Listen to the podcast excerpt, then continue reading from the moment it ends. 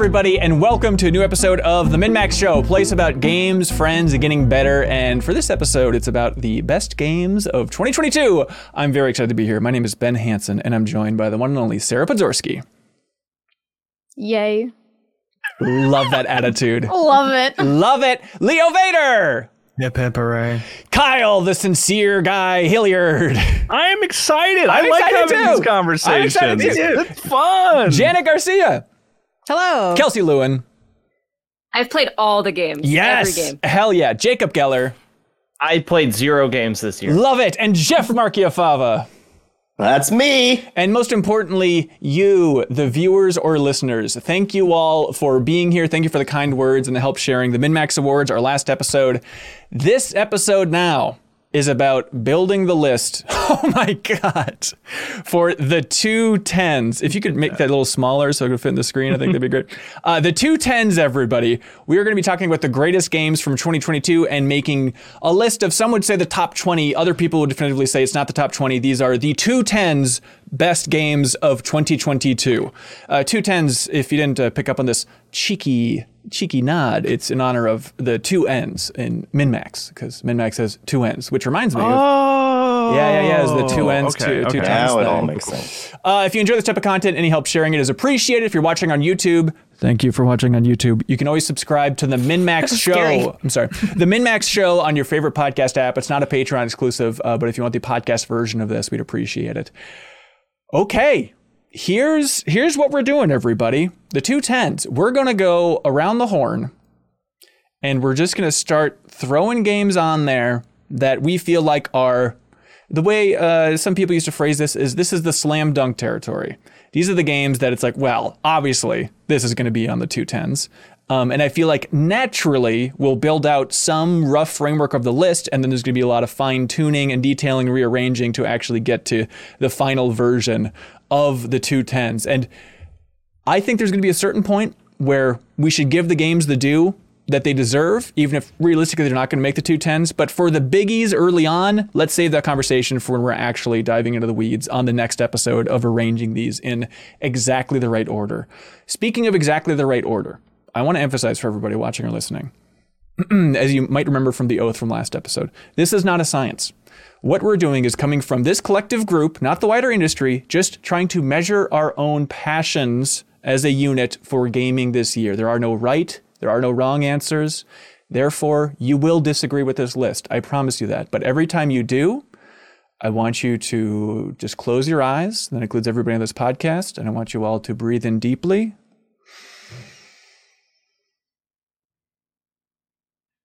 Did we have turned off our mics for that? Yeah. Sorry. And then exhale now. It's the two tens. It's a time for peace. It's a time for celebration, worried. everybody. I, I didn't think he was going to have us exhale, I'll be honest. This is how he gets his top 20. Yeah. Everybody's going to start spamming. You're getting very sleepy. Okay, uh, let's start going around uh, the big horn here and throwing down some slam dunks here. Uh, Jacob Geller, you want to go first? We can just go down the line. I- okay, slam dunk number one. A little game called Vampire Survivors. You cheeky dog. Number one on the list. Okay. All right. That's right, and it's not moving. All right. This is the final final order. That's right. Uh, this is a Google Doc that is written in stone. Uh, all right, Janet, how are you feeling? Uh, Horizon Forbidden West. This is not the way I expected this to go for slam dunks immediately, but I, I, I love it and support it. All right, what else we got? Love it. Jeff, Love it. um, I get to do Elden Ring. Yay! I do the obvious. Well, we'll see if it's the Somebody's got obvious. to. We got a Claim weird it. group. Claim it as yours. Uh huh. Kelsey?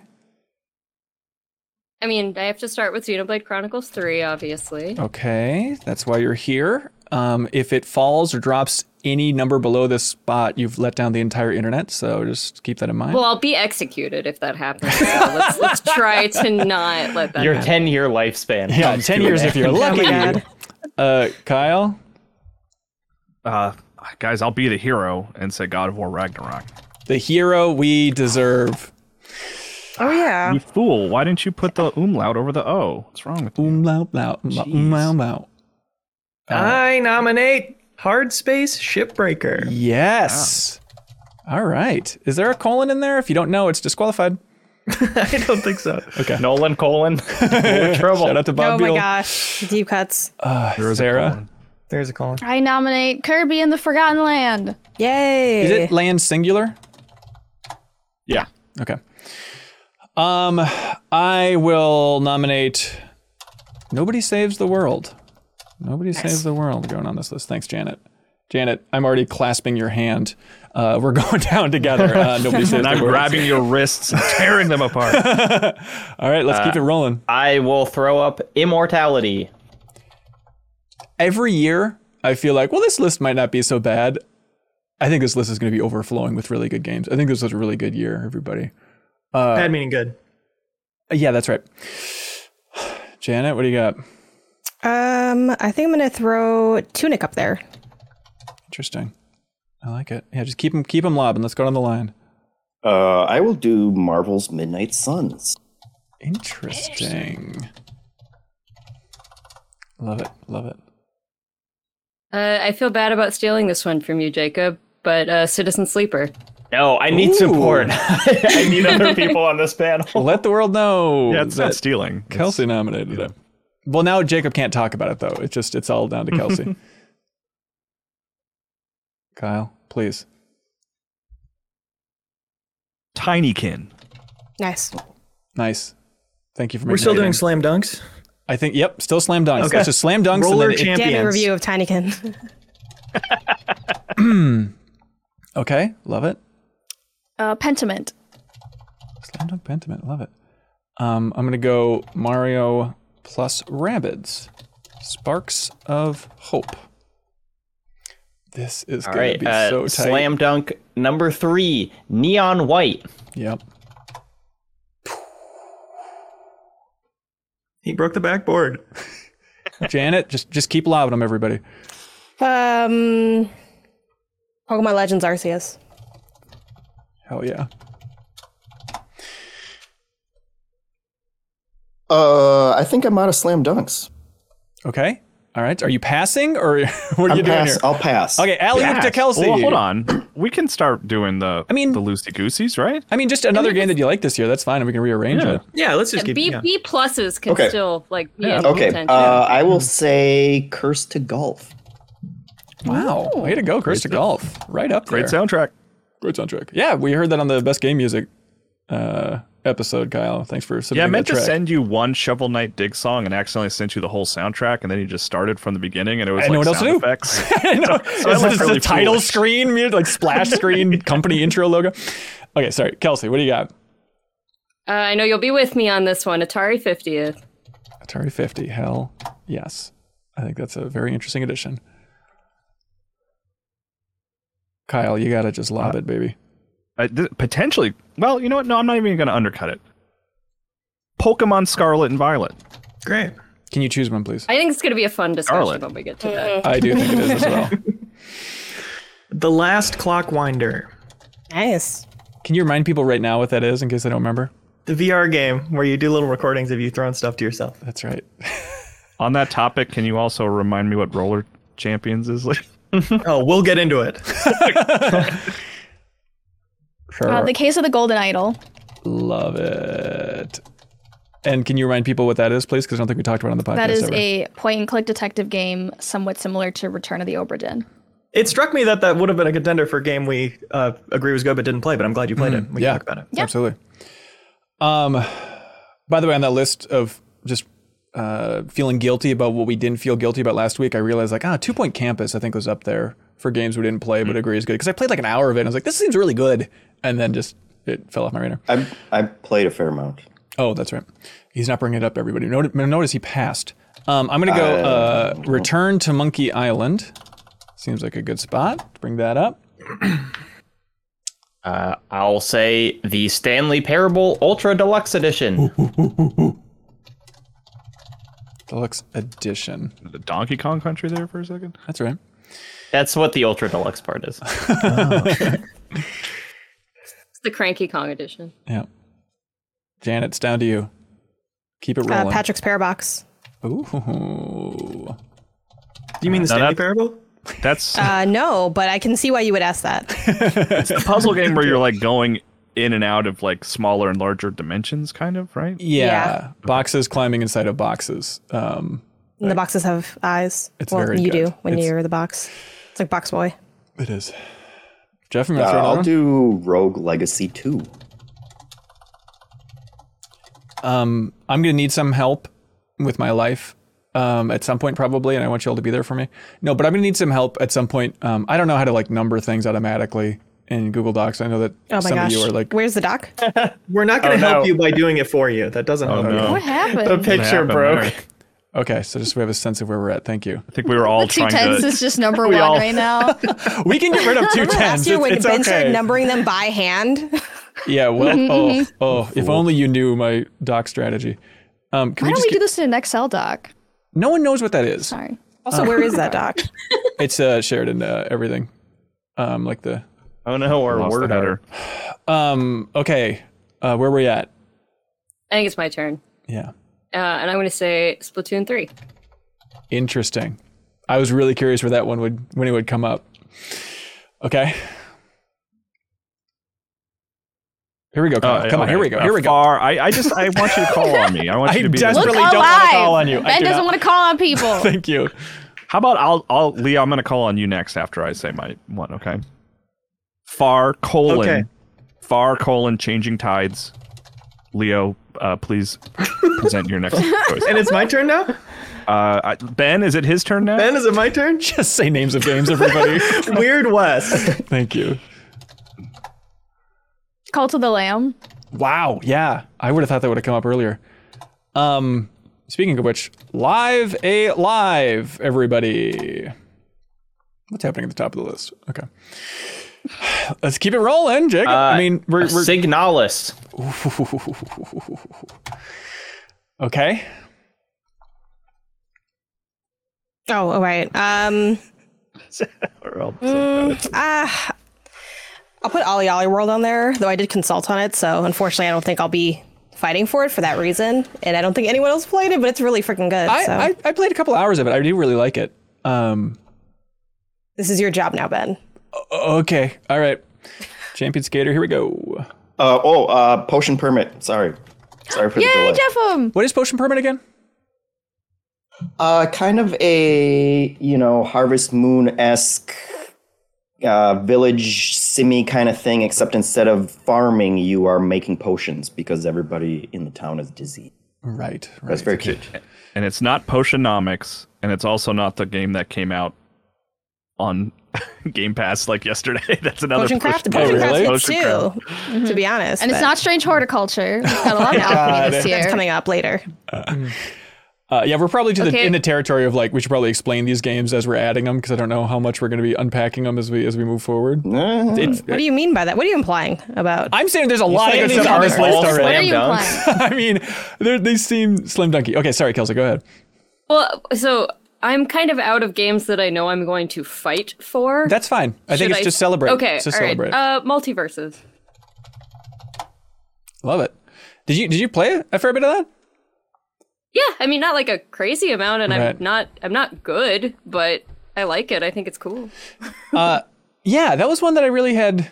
I don't know. I, I guess I had low expectations for, and then actually playing it is one of those shocking things of like, oh, I'm actually into the online scene in a way I never expected. And maybe it's just a testament to how um, poor Smash's online scene was. But like, actually, Wow. just going through and trying to like up your rank in that game, I had a good time with that. Uh, Leo, you played a lot of it, right? Yeah, good few hours. Really well made. Again, like we talked about last episode, it's the it's the love for the characters that really surprised the hell out of me about Yeah. that. Didn't seem like a cash grab the way it initially appeared. Yeah, I was like, what can you possibly do with some of these characters? And then I was like, hmm, okay. all right. Not bad, not bad. Yeah. Uh, all right, Kyle, where are we at here? Uh, I'm gonna throw Poinpy on there, which is the uh, the mobile game. It's uh, it was like a Netflix mobile game, which is like a weird wrapping to give it, but it's uh, from the creator of Downwell. And you're this cute little blue guy, and you make your way up this well. It's a great vertical mobile game that I found to be really satisfying and really enjoyed. Yeah. My favorite mobile game this year, uh, as someone who did not play Marvel Snap and d- does not intend to, honestly. I got the Apple Arcade um, subscription again, Kyle, and I, I tried to get into Jetpack Joyride, and it was just that reminder. The Jetpack Joyride two. It's a reminder. It was like I just I don't know if there's any mobile game that can really wow me at this point. Like I think it takes a lot. yeah, But yeah. I did you. Yeah, I, I finished Jetpack Joyride. Did too. you? Are Yeah, you that- using the backbone for it, or are you just No, I going off the screen? I just- think yeah. that could change it for That's you. true. Though That's the phone, true. the phones do be getting really hot, and I'm not gonna lie, that that makes it a little bit harder. Let's try. Lose I also my one of, the, one of the things I like so much about Poinpy is it's a game designed to be played vertically with your thumb. Yeah. You know what I mean? Yeah. Like it's great for That's that good reason. for sure. But anyway. Mm-hmm. I nominate Rumbleverse. I was surprised it took this long to get on there, Leo. I, I, I, Me too. I feel like the problem with my list is that nobody else is saying the games on it, so it's not getting That's true. Which doesn't disqualify it. Uh, all right, where are we at here? And we're here at me. Uh, I will nominate Tactics Ogre Reborn. Cool. Colon reborn, I assume, but we need to make sure it's exactly right. Um, I'm going to do one that I know somebody's got my back on. Pick Pack Pup. Uh, which is yeah. the game on Playdate uh, that I understand not a lot of people in the world have played, but it's the match three on Playdate where it's like, yeah, match three, you get the idea. But it, it is so charming and it feels so good. And as you drop those gifts, because it's all through the lens of like you're an Amazon worker at the factory, which goes in a very fun direction through the game's story, which is weird to have a story in a match three. But as you're then uh, stacking these things and rearranging things next to each other, they form bigger and bigger uh, versions of those things if they're next to each other. And then like when you pop those and it just clears the field, it is uh, some of the most satisfying match three action as a fan of the genre uh, that I've had in years. So Pick Pack Pup, it's good. All right, well, All right. A little game called Fortnite Zero Build. Now here's Hell yeah. yeah. Now our our discussions about it. We talked a little bit about it last week. Talked about it in the pre-show for people that Backstage Pass tier. Uh, if you want to check out the archive of this discussion, we've gone around the horn. There's a lot of debate. Last year was a, a hot debate about what qualifies for a game, what year, and it's always there's no believe it or not, it's not an exact science. What we came to for a good rule of thumb is a game is eligible for this list if it had a quote unquote game changing update. And certainly Fortnite Zero Build, I think, had a wildly game changing update and it brought a lot of people in general in and a lot of us into Fortnite in a, in a bigger, I mean, better way. Fortnite kind of has a game changing update like every I know. four months. That's the Uh, dangerous thing. That's the dangerous I mean, thing. but especially See you this- next year. this year having like the the Unreal 5 update that just happened also feels uh, more like Fortnite 2 than Overwatch 2 feels like Overwatch 2. You know, it's like that game Mm-hmm. is really different looking than last year in a lot of ways. Yeah. And my and my big counter to you, Jacob, is I've been playing Fortnite without building since it launched. That's true. I mean, really I was doing that last year as well, but now I like uh, that I'm not getting uh, an entire mansion built around me by like a seven year old with unbelievable reflexes. My Hero Academia characters in there, I think, as of this recording. As of this recording, I recording. need to buy some V Bucks. Uh, where are we at? What are we at? And, and it, yeah, this is this is just celebration of games territory now. Not saying they don't stand a chance, but we're, we're kind of we're, near Hey, we're hey, nearing there's that. we're still nearing- some Okay, There's, right. there's okay. plenty of bangers in these Okay, lists that all I just wrote 10 seconds ago Okay. to make sure I didn't forget games. Uh, I'm going with Stray. Oh, geez. Yeah, I'm surprised it took this See? long. Yeah. That okay. has been yelling at us okay. for not having stray. It's I think sometimes we just forget because we get yeah we get so like in our own heads about Yeah. our own lists. There's a that, lot I on don't know, here. Some obvious ones don't come up immediately. But that's kind of the thing is like if you're just working off your own list, I feel like naturally it gets to where this collective unit is at. Okay, straight, love it. Jeffem, Um, now is two point academy time. all right. Well, Two finally point made it. campus, right? Yeah. Yes. Okay. Unless there's some I'll other put game. down. you I'll put down played. There academy. might be a knock against my argument. Uh, you know, Hey, do you want me to talk gonna about it? Uh, yeah, we should. Yeah, we should talk about it now.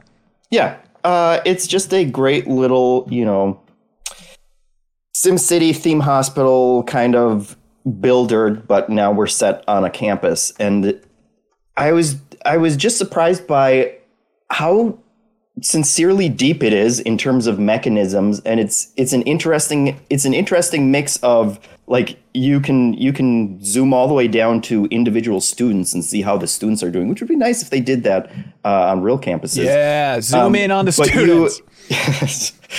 but you um it it's a nice mix of like building the things that you want because of the strategic layer of things but also just like there's there's enough customization in it that I like actually care when I'm building out a rec room and being like, okay, I'm gonna put the arcade machine over there, and I'm gonna orient you know all the bookcases on along this wall, and it's just a it's it's a fun. I don't always care about that aspect of it in a lot of games because they don't give you enough like minute control over everything. But I felt this struck a nice balance. Yeah, for sure. Two Point Campus is the name of that thing. Uh, Kelsey. All right, I'll I'll go with the other controversial one, like Fortnite build, which is Wordle. Wordle. This is a controversial Sarah one. hates me right now. I hate Wordle. I hate that this is on the list. What? What's Sarah there to hate about letters. Wordle? It's a fun little game. This is. It's the worst like three months of my life on the internet. Unusable. My Twitter Oh. feed Also- unusable. Discord channels ruined. I hope you like green and yellow 44 squares. Right now. I had to see the squares. I'm Sarah. Ooh. Uh, it- it- Clutter up my feed. Careful. okay, sorry, sorry. Respectful, I respectful. thought I thought we were being respectful. You're right. You're right. Sorry to open Pandora's box. Uh, yeah, Wordle's an interesting choice. Like it technically released what October of last year. Somebody just Yeah. looked up, but it's one of those things of like it wasn't until late December and then January. It feels like of 2022 where it took off, and then everyone was very into it.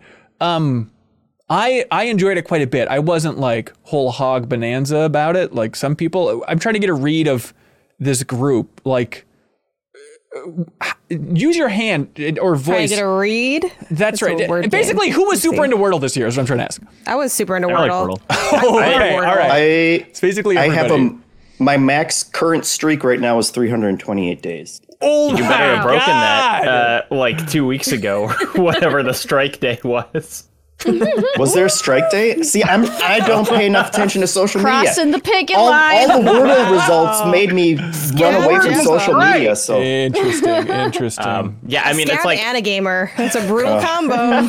bad, bad. Sorry. Uh, no, it's like I still, my partner and I still send each other our Wordle boards like every morning. Like it's still, I'm not like super hype about it, but I just do it every day. I fell off of it, but that's just. But then I got back on. It's like the Pokemon Go effect, right? Where we had our moment, and then I left, and then maybe you're like, you know what? What if I go back into it? it it's just a great game. It's very simple, um, but it's very fun, and yeah, like I I love Wordle. I famously won Wordle with my you know 360 Famously. no scope. That's one, right. the one shot. Um, and I could have retired then, but I kept playing just for the love of the game. You know, I never needed the wins. It was about the experience. And Wordle gave me that experience every day. It's awesome. You know, when it comes to Wordle, I think there's only one five-letter word I care about, and it's S O R R Y. To the way that I acted to Sarah um, earlier in this yeah. podcast. Um, yeah, Not can a we good get one opening, apology? I'm sorry. Yeah, that's a bad opening guess. Two R's? Come on. You're wasting. There's always that guy, you know? that's it. I also Like, like, you all don't the choose uh, the same word every day? No, because I'm not boring, okay? I also like um I also like all the uh the the rip-offs, so to speak, like uh Yeah. framed, you know, which shows you like Yeah, I guess the game. Yeah.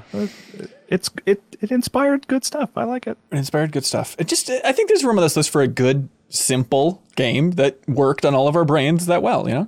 Yeah, it's called Vampire Survivor. I mean, honestly, honestly. Uh, Kyle, do you have another one to throw in there?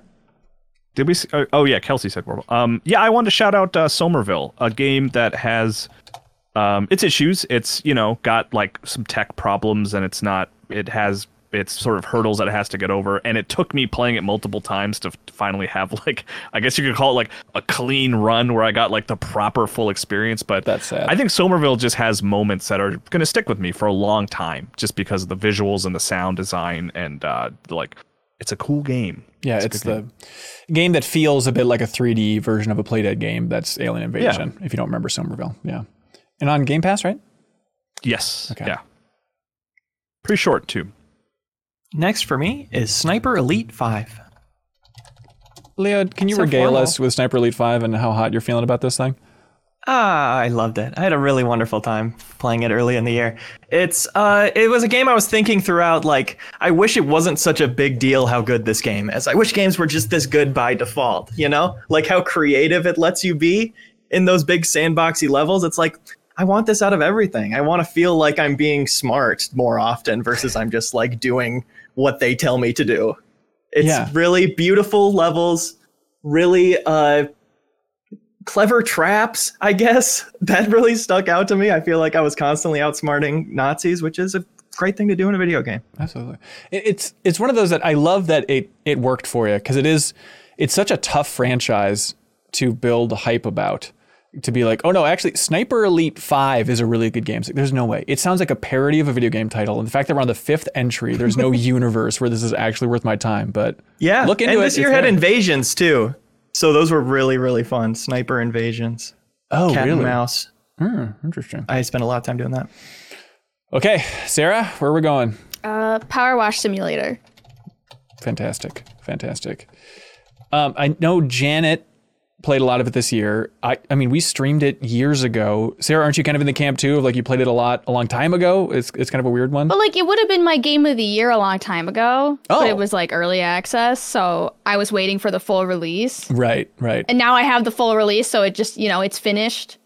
And I think However, Game- did you play a lot of it? This are we allowing early access games? Because I have like five early access Yeah, yeah, yeah, games. yeah, yeah. If, if you played it, but I, I, my my question is, did you play a lot of PowerWash Simulator this year? Yeah, Okay, okay, that's what it was. it's a podcast game. It's a podcast game. I fall asleep playing it, which is not a knock against it. It's very relaxing, but it's too relaxing. I'm like out. I'm like watching with my eyes closed. like I've been cleaning this slide for the last ten minutes. That's it. Uh, I'm gonna go with a game that is a very under the radar. Uh, Little Noah, Scion of Paradise. Sounds made up. You could have said anything. Yeah, it sounds There. like like an unlicensed NES church game. You call It it, did yeah. sound. Uh, they had did it have religious undertones. What is this game? we were gonna do a bit. We are gonna add one fake game, and you guys called it correctly. So congratulations. no, this was it was in like a Nintendo indie world. And It's like dropping today, and so I think like no big outlets reviewed it, but it is a roguelike game that's on Switch. It's on Steam. Um, roguelike uh, action RPG. It's like a side perspective, and it's from was it Cygames? It's the team that made Dragalia Lost, like that Nintendo mobile game. Oh, Um, interesting. it's kind of their next game, but it's a roguelike where you're going around and you're collecting. Oh, what are they called? Um, Gulliver's Travels. What Lilliputs? Yeah, you're collecting like little Lilliputs and kind of building out this team of little creatures, which are Lilliputs, and arranging like which goes in which order to attack in a certain way. But just like a cool little uh, roguelike game that is way too far below the radar. And I just went and checked on Steam, and it's sitting at overwhelmingly positive for like all reviews on there, and just no one's talking about it. But it's a cool little game. Um, ben, before we go to the next one, can you, for the sake of the video, click on View and then uncheck Show Print Layout on the Google Doc? Oh my god. Thank you, Jacob. Wow. You guys are masters. All right. There we go. Um, okay, uh, it's it's time for me to uh, give Norco its its brief time in the spotlight. Let's go Dorko for Norco. Here we go. Uh, okay, so Norco is a game that released early this year about uh, being in a uh, kind of very near future, um kind of New Orleans e space or like, you know, Louisiana in general. Um, it's it, it's kind of a point and click detective game, kind of an adventure game. Um, it to me, the thing that it does so well is there are many times in uh, my daily life where I'm like, what is the point of kind of making any art at all? Uh, like in this current, you know, it's like you look outside and the world is ending, and it's like I'm gonna make a little game about a guy with a sword, and it's just like, who cares? Like, why would why would you do any of this? And Norco feels very much like a game that is about uh, living in the present moment. Um, and it just uh, the writing is really really beautiful and i think the the ending is quite moving and it's just like it's a you know it's one of those exactly what it wants to be games Yeah. H- how do you feel about Norco? Do you feel like, oh, absolutely 210 material? Or do you feel like really awesome, but I understand it's a tough. i no i it was like number 10 on my own personal list and i recognize that this is kind of not the crowd for it most of what I like about Norco, I also like about Citizen Sleeper, and so mm-hmm. I'm gonna kind of put my efforts there. But like, it's it, it it is you know I do want to recognize it as its own piece of art because it's just like it's I mean the art itself, like the pixel art and the music of that game is unbelievable. Uh, It is really beautiful. yeah. I want to I want to give you credit because I downloaded Citizen Sleeper on your recommendation and loved it, and then I was like, I guess that means I should download Norco too, and I, I haven't played it yet. But yeah, there's I, there's stuff that I think Citizen Sleeper does better, kind of as a game, but like just in terms of kind of quality of writing, they're they're close. Uh, do you want to keep going around the horn? Should we just start uh, lobbing stuff out? Does everyone still feel like they got playing their tank, or how are we doing? I got a few more. We could do I got- I either, got, like- really. I would have what I call like shout outs. Like I just want to, you know. Oh, yeah, let's let's get into some. straight up shout out territory. But Janet, did you have one you wanted to shout out?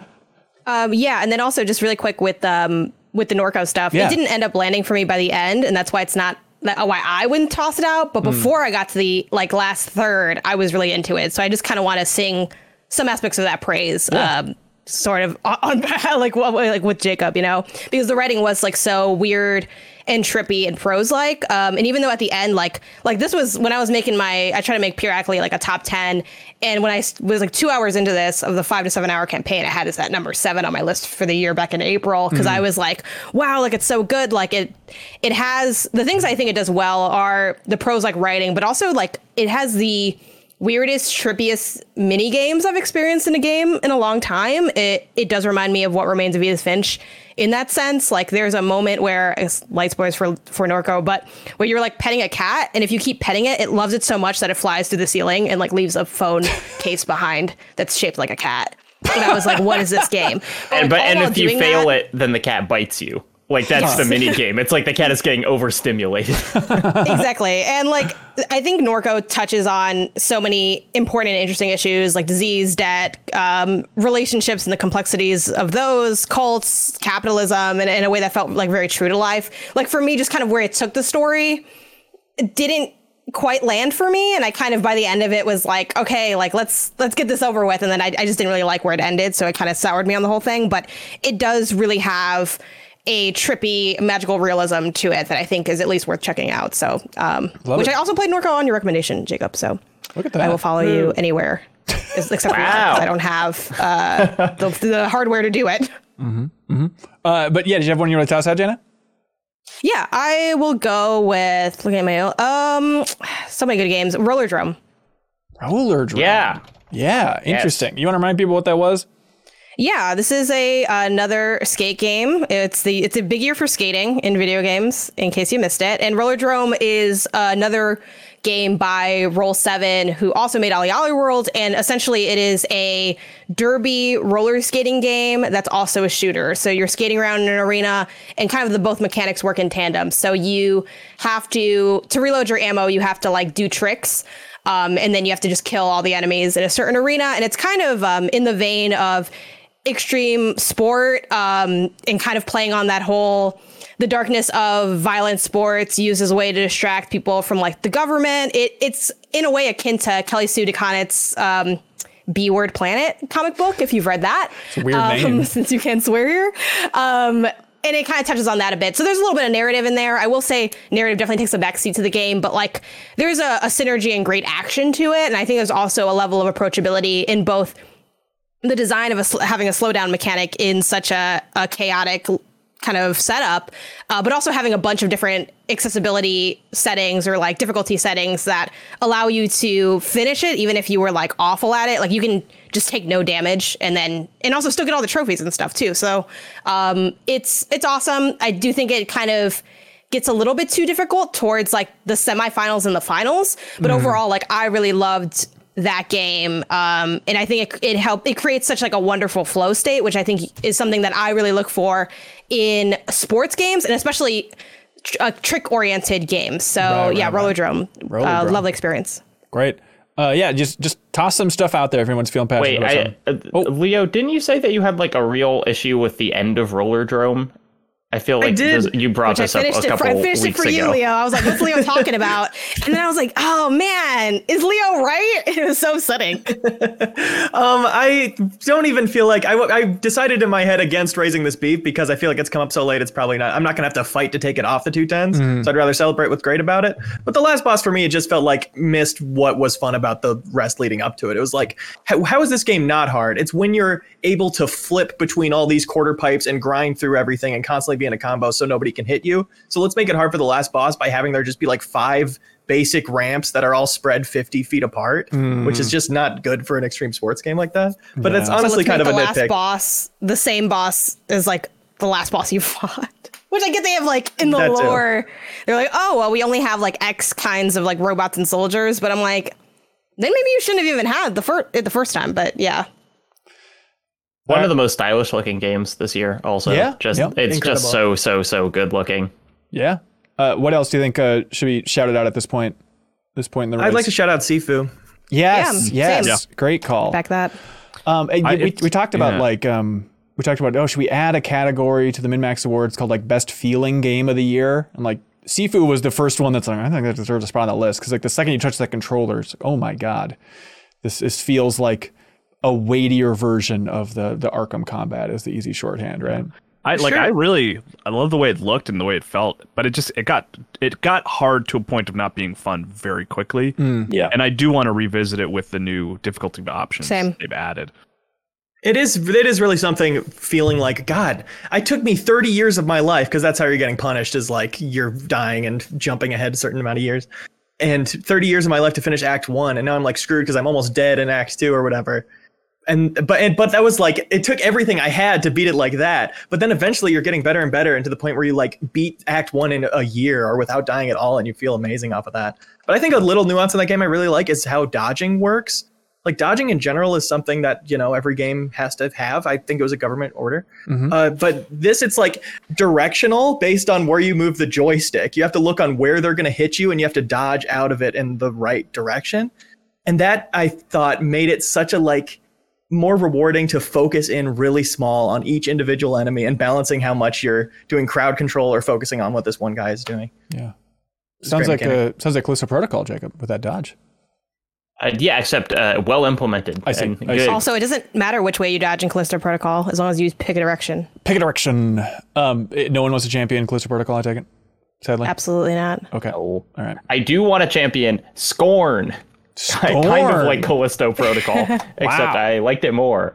I like Scorn. yeah. It's it's a weird thing to say I liked Scorn because it's such a traumatic experience to finish that game. Uh, but yeah you're a real sicko dude uh, uh, this was yeah it's nothing like it, man. Uh, the H.R. Giger inspired adventure, first person adventure game. Puzzly Puzzle Action Yeah. adventure puzzle. but not quite action Adventure. Just trying to creep you out. Just Walking feel sim with a gun right. and also gross squelches. Yes, gross, very important. Yeah, I mean, but it has like it has like some of the best animations this year, you know, ever maybe. It, you know, no one has ever animated ripping your own guts out as effectively as Scorn. Uh, Yes. but it's it's cool. Like it has category. such a That's right.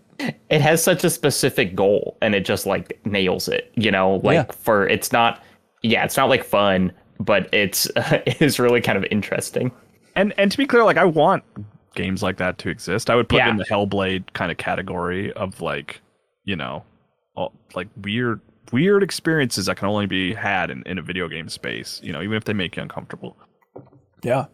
What else is missing? Ben, Oh, oh. ben, did you want us out of Callisto Protocol? Because I feel like this list is about games that we connected with. So if you connected with it, I think you should talk No. about it. A The little only bit. thing I connected No? with is wanting to know if other people connected with. I, I didn't even boot it up. Oh, okay. I You just want to do make it. sure we didn't forget Yep, in yep. case we forgot. Okay. Yeah. I, which, I wanted to bring um, up one that's a lot like Scorn, which is Teenage Mutant Ninja Turtles. yes. Shredder's Revenge. Yes. Yes. Yes. Yes. Yes. Uh, but weirdly, maybe the polar opposite, where it's just like just joyful, colorful, bombastic music that you know. It's just like it it it was it was like candy for me. Like it didn't Yep. really leave a lasting impression, but it's like this is exactly what this should be. Like Yes. it's just a fun, nostalgic beat 'em up callback to those games that I loved as a kid. That when you revisit them, you realize that oh, maybe these aren't very good, but it didn't matter because I was having so much fun at the time.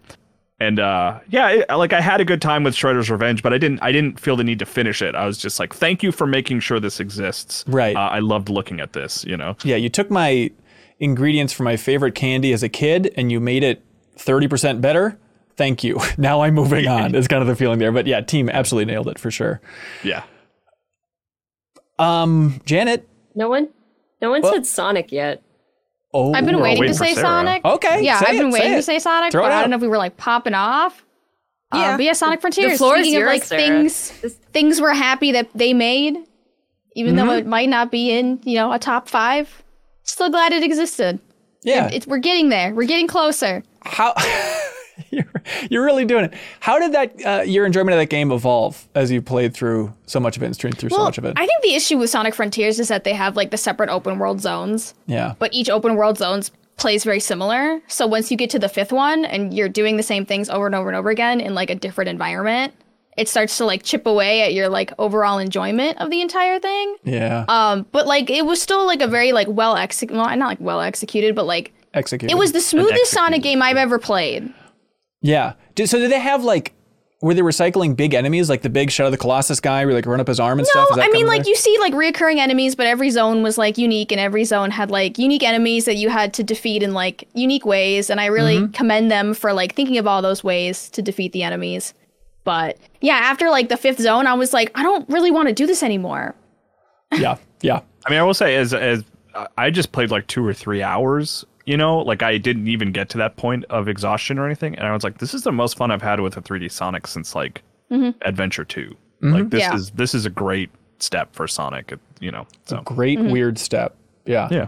Um, Janet, uh, I haven't played that much of it. I think you're still in the early phases, but I think it's a good time to like shout out. Speaking of late comers like uh, Callisto Protocol, uh, Need for Speed Unbound, I think is is a good game this year. Are you muted? I think you're muted. You're muted. Sorry. Uh, yeah, I had that on my list. Um, it's a. I mean, we talked about it a bit on the podcast, Yeah, but it's yeah. a really good like street racing game. Right. It has a bunch of style, and I think that's really at least what I'm looking for in that genre of game. Um, the I mean, maybe it's because I'm still with the starter card. The turns are a little hard to hit. Like you, the swerve is intensive. Um, so like nailing that drift is a little tough. But I think they have added. You know, another thing I look for in these games is like a fun little mechanic. And in Need for Speed Unbound, it is sort of building up enough points, for lack of a better term, to unlock a little boost. And you can do that from like drifting, from getting airtime. Uh, I think they've done a lot of like great attention to detail with having your character like yell at the other people in the in their cars. So it has like that very arcadey, combative feel. The heat system's still there where you have like the more races you do, the more the cops are kind of on you, and there's like different like ways to get around that. Um, yeah, like Need for Speed Unbound is is really lovely and really surprised me because Need for Speed's been, I think a lot of people have been left wanting from the franchise, Yeah. and I feel like this kind of delivered. Again, I would want to see it through before I like fully endorse, fully fully endorse it in a Yeah. sense, Yeah. but like definitely worth talking about. Like I really enjoyed it, and I'm excited to play more. Yeah. Um, uh, a little uh, rinky dinky, um, but I think it deserves a shout out. Is uh, Aperture Desk Job Too rinky dinky. too rinky dinky? Oh my I God. beg to I am- differ. I'm honestly embarrassed to have not like had that on my consideration. Yeah, list. you blew it. It's it's a free, it. short, new Portal experience. Everybody, it is free. You do not need a Steam Deck to play it. It is 30 minutes of new Portal writing from the Portal team. it's canon. It's canon and it's silly and weird. Um, and yeah, it's just a, a delightful 30 minutes. Uh, it's a, you know what, Kyle? It's not candy from our youth, but it's like, uh, what is Portal as a food? the best meal you've ever Cake. eaten in your life. Oh, that's right, cake. It's a delicious slice of cake, everybody, but a very thin one. You know, it's just like this is all we're gonna feed you. Uh, what else? What else deserves a spot on here? Can we talk about Trombone strange champ. horticulture? Yeah. We can only talk about one of those, so it's between you and Sarah. Um, yeah, strange horticulture. Here we go. Uh, th- I think that game is uh, just a wonderful. For, for relatively simple but pretty 2D art in a taking place in one room, it is like a perfectly immersive game, and I really love it for that. You're kind of taking over this uh, flower shop from your uncle, I think it is, and you don't know what you're doing. So every time somebody comes in and requests this type of flower, they know a couple vague things about it, and you consult, you flip through this book, and you read different vague things about it and try to match them up with the plants in front of you. And it's a really satisfying loop of like bit by bit, you figure out what these plants are. And I have so much fun labeling them and organizing them. Yes. You can put labels on like, I have my poisons, I have like, these could be used for nefarious deeds, but maybe not. And my like general uh, stuff that for healing or whatever, general nice plants, and they're color coded and they have their own shelves and stuff. It's been really satisfying.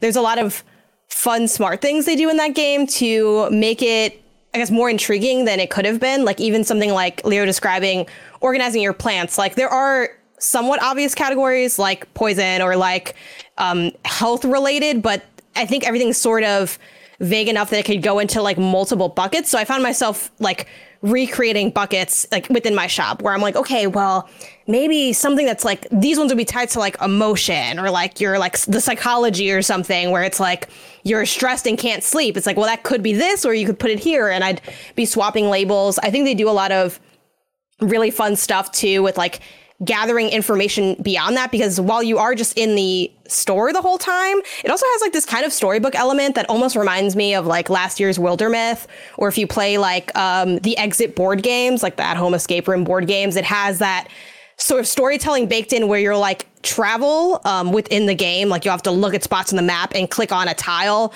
and then they'll tell you like a little story about that area. And like sometimes, oh no, I didn't find what I'm looking for. I must have read it wrong. Let me go back. So I think they just squeeze a lot of juice out of the orange that is seemingly really simplistic design. And they think about, okay, how many ways can we add gamification and surprise and mystery to what is just running a plant shop where you're like feeling on the table and there's like a hidden compartment and you get like it it goes deep. And then the story is also like kind of trippy too where it's about like this kind of like cult or like mystery happening in the woods and you're like looking into it and you're trying to help the people. So um i think it's just surprisingly deep um but also just the surface level is very enjoyable. So yeah strange horticulture strange horticulture. Uh sarah trombone champ Absolutely. Such a like a pleasant game to come out. Just like a yeah. rhythm game. You don't even have to be good at rhythm games. You're gonna sound bad anyways. but so fun. Yeah. So charming. Yeah, and it's it's it's a stupid joke in some ways of hey, it's a trombone rhythm game, everybody, and you just slide your stupid trombone and you make all of these songs sound horrific. Like mm-hmm. I think what Anna said, like the most political game of the year was Trombone Champ's version of the national anthem because you're just like, it's just what it's, a good line. It, yeah, mm, it's uh, it, it's it, but the thing is like it's presented so well. I, the UI mm. is just like snappy. It's very like Drum Master mm-hmm. meets like Sakurai's games. It just it has a real snappiness to it. And like the really little love. like collecting cards and they're like famous composers and like also hot dogs for whatever reason. Yeah, how right. many hot dogs they can eat. Right. Like yeah. Detail. yeah. It's good. It's funny.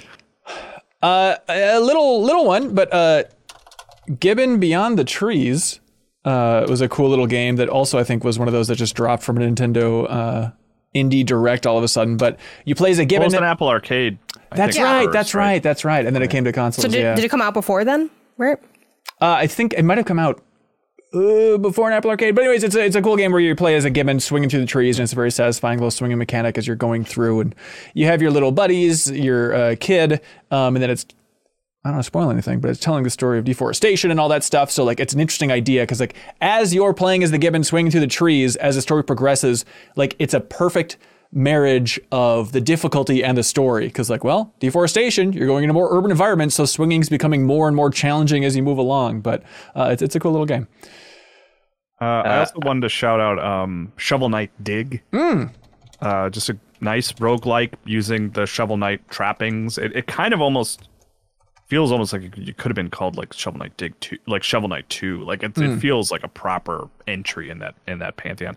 I actually ended up enjoying it more than Rogue uh, Legacy 2. Wow. I, I played both a decent amount and I liked both, but uh, you know, back against the wall. I'd, I'd put the edge for Shovel Knight personally. I think I just like the sort of pixel presentation and the music and stuff. Yeah, M- might be what it comes down to. Um, I would like to talk about a very small indie game called Iron Lung. Sure. Um, Iron Lung is a uh, a kind of a, a horror game that has I, have referenced this in one of my videos, but it's like it is the most metal like five sentence intro I've ever seen, where it's just like a while ago, every single thing on every planet in the universe disappeared. The only things left in the entire universe are people who are on spaceships at the time. You're a prisoner. You're being sent to explore uh, an ocean of blood on a moon. the we don't have a good enough submarine, so you're going to be welded inside. Uh, good luck. Jesus and, Christ. And so then the game is it's just like it's such a victory of kind of like sound design and whatever because you are literally just in a metal box and you can't see outside at all and you have a map with x and y coordinates and then you can see your x and y coordinates in the submarine. And so you're attempting to basically like pilot around without bumping into walls and stuff but you can't see the walls because you're locked inside.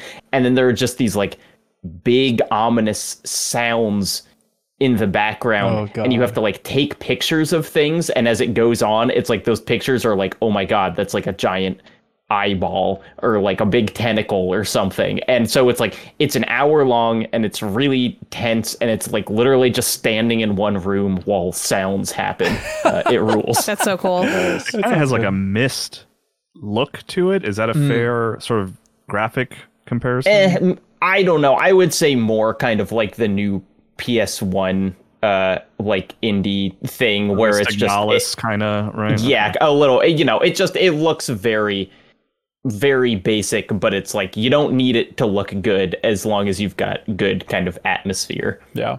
yeah. Sounds interesting. Uh, Kelsey, I don't want to speak for you, but I think you're the only person here. Did you get into Monster Hunter Rise Sunbreak? Yeah, I had that on my list as just like a thing to shout out. Yeah. Um, I'm probably not gonna like fight for it, but I had a lot of fun with the DLC. It's uh, Monster Hunter Rise is a very good game, and therefore the DLC was a very good game. Did, did it? Is it planning uh, to come to other stuff, or is it out now on other stuff? It's off Switch, right? Or they just announced that it's coming to PlayStation and PC and stuff. Uh, Just the DLC or the whole uh, the thing? whole thing, Monster Hunter Rise. I think. The whole thing is at least on PC already, and I think I think you're right. I think it is coming to other platforms and stuff if it hasn't already. Gotcha. Um, other things now that we should throw on the list, or forever hold our peace. Uh, Card Shark. Card this Shark. is uh, published by Devolver Digital, and it is not a card game, which I think is was kind of an uphill battle in trying to get this into the hands of people who don't like card games. But um, it is essentially a puzzle game that just happens to use cards. So the whole premise of the game is that you're um, sort of learning how to do these different tricks and cheats and you're just executing them. And it's um, super stylish too with the art. Uh, i think the presentation is also very fun of you have you know little mini games like you're pouring wine to like look at the cards and you're like trying to like pour it at the speed where you like the cards are coming into focus. Um, there's some really fun stuff with like the you're once playing cards on a ship and there's like a mirror like a little hand mirror moving around and you're trying to like wait for the the waves to hit at the right point to um, sort of reveal like what you're looking for. So they're just really like well constructed mini games that are paired with some dramatic stories in terms of what's going on interpersonally, what's going on when you think about the higher levels of like the social structure. There's like some little twists and turns with um, betrayal and things, and it's just like a a really playful, fun journey. Um, yeah, I I think it's just presented really well, and they Yeah. they kind of nail what they're going for. Uh, it's a fun time. Yeah, Card Shark. Card Shark. Other Um, stuff. I want to talk about Metal Hellsinger uh, Ooh, just yeah. for a second, uh, which is a game that's like it's so solid it feels bad to not kind of consider it more highly, just because like, damn, they made a really good feeling functional FPS where you shoot in time with metal music, Yep. and like that's that is all that game is. Uh, but it's it's really fun. You can beat it in like two sittings, and I did. Um, and it's just like it's a it's a good FPS, and it feels like Doom, which is pretty impressive given that you are shooting in time with music. Yeah. Yeah. Love So it. I really wanted to like that game because I think it's awesome. That is the first FPS in my life that has given me motion sickness.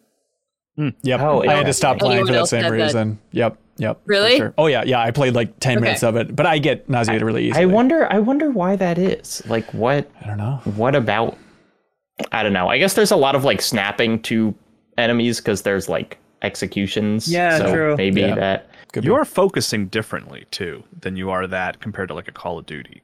You Yeah. know, Mhm. where like with the and it shows the beats moving in the middle of the screen. Yeah. That's Yeah. like. Uh, Speaking of snapping, people watching us live the Backstage Pass tier like, no one's brought up Marvel Snap yet. That's interesting.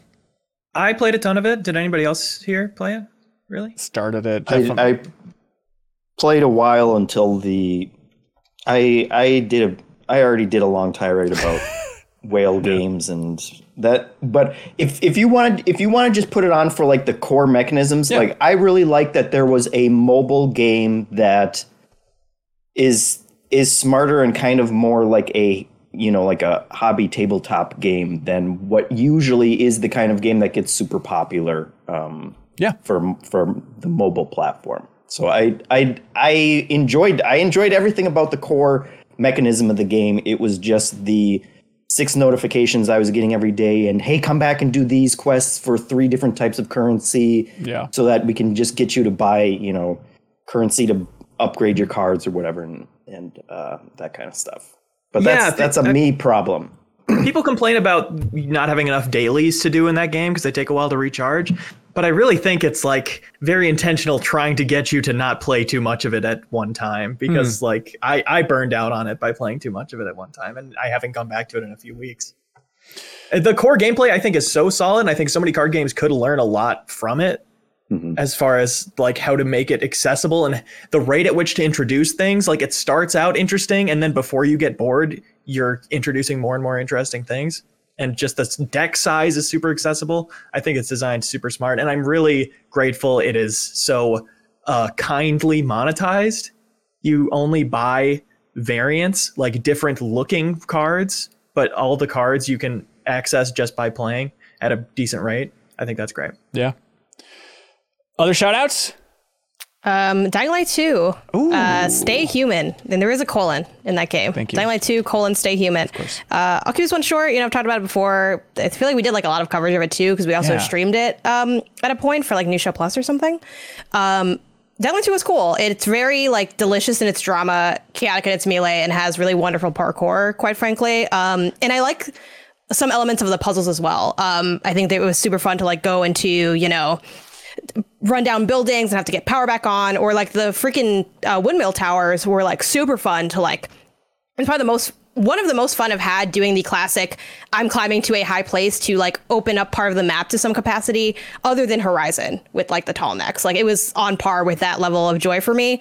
Uh, it just kind of like peters out the end because it ends up being kind of a, a half baked ending that I think sort of m- brings the entire experience a bit down. Um, but I still want to shout it out because I, I really enjoyed that game and I spent a lot of time with it this year. And I and I mostly recommend it with just kind of the asterisk of will you be mad that the ending's kind of rough? Um, if you won't, I mean, I think there's like it really surprised me. I didn't play the first one. I frankly only played it for like to just to try it. I'm like, sure, I'll I'll give this a, a shot, and it really surprised me how much I enjoyed that game. Yeah, right on. Dying Light 2, everybody. Stay human, please. We demand all of you to do it. What else we got? Ghostwire Tokyo is cool. Oh, yeah. Good hand animations. Good hand animations. Great hand animations. It made me want to just go around my house throwing my hand out, you know? Nothing's Shooting stopping you, man. You can my do the rest cat. of this Also- podcast. It it shows someone dialing uh like a phone keypad, like a nine digit you know keypad or whatever, with all their fingers, which is no one's ever done that in their life, and you do it all the time because that's how you drop off experience. You're where you're like, and it's like no one no one dials like that. But hey, I love it. It's great. I do feel like it's one of those games that 10 years from now, people are going to be celebrating more than they are now. Like, why don't they make games like Ghostwire Tokyo I mean, anymore? the the recreation of Tokyo in that game is like unbelievable. Yeah. Uh, just the like the you know, it's like if if you think that like Yakuza is good in terms of like recreating things, I feel like this is almost on another level. Great Um, side stories in that too. I really liked exploring all the different interiors and how they weren't too involved. They didn't care about like, well, where's the boss rush element of this side quest? It's like sometimes the quest is just what's happening here? There's a clue in that room, and now the next clue's in that room, and now the final clue's in that room. And it's like it's an interesting story, so it was enough, and it was cool to explore that. Um, there is a little indie game I played this year called Save Room, where the entire game is uh, is the inventory of Resident Evil 4 Right, uh, with like the grid, and so it's just like in this scenario, you have a shotgun, a pistol, five grenades, and two healing items. Figure out how to make that all fit in, and that's the whole game. And it's like it's it's fun because I think you're also timed too, right? Like there's like a countdown. Are you not? Maybe I on don't later think so. levels. Yeah. I, I mean, I I beat what was there like earlier this year, which was like 40 levels. It was like a two dollar game. Um, yeah. Yeah.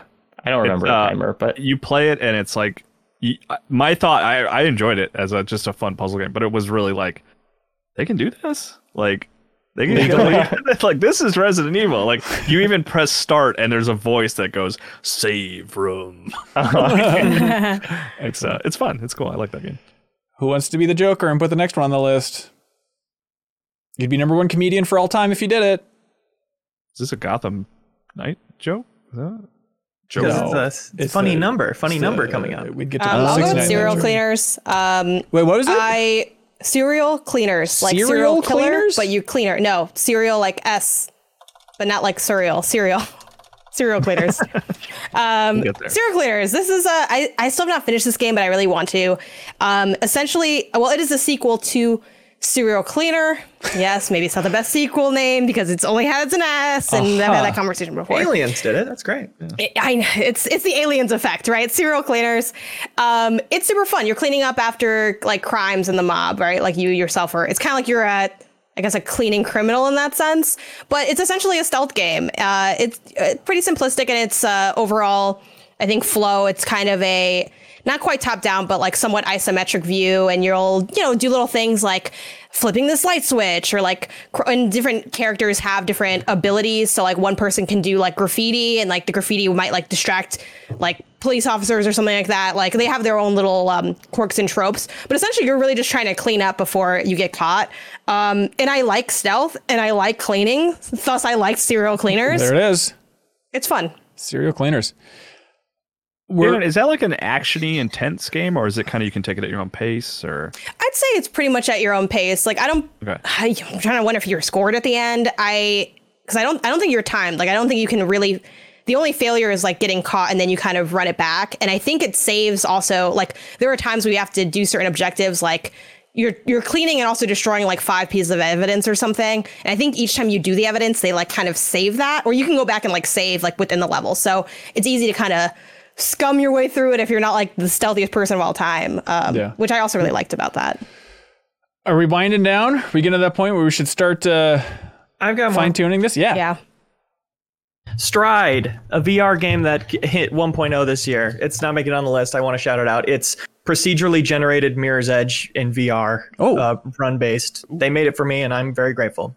Kyle, did you know about that? no, uh, let me literally download it right. It's on Quest. I yep. charged up my quest last night to get the new rock pack for uh, Beat Saber so I could play some Nirvana. Um, Ooh. out too. Stride, great w- light workout game. Huh? No, it's it's on it's on all versions of Beat Saber. Okay. Janet. Thanks. All right. What else we got? Janet, you had more. Leo, you had more. How are we feeling? Uh, yeah, just a little bit. Uh, Grapple Dog. Uh, this is a game I played like super early in the year. Um, let me grab just more. I mean, it's they gave a dog a grappling hook. It's, it's, it's a cute down. little platformer. Yeah, it's, it's um, cool. Yeah, and it's just a really nice platformer. Like I think if you are a platformer stan like myself, like Grapple Dog is definitely one worth checking out. Um, it has very smooth controls, very generous health, slightly slow movement speed, but I think it's very like relaxing and enticing in how you just kind of do this also bounce attack that's kind of similar to what Sonic does. So it's kind of smattering, I think, a lot of familiar tropes and um, design choices that you've seen in other like it, I don't. It's weird to say great platformer when it's next to Sonic because I also I'm not a Sonic person, so I don't want to like conflate those two. But easy. it is it is an, a really enjoyable, cute game. Uh, I yeah. played it on Switch. I think it's on.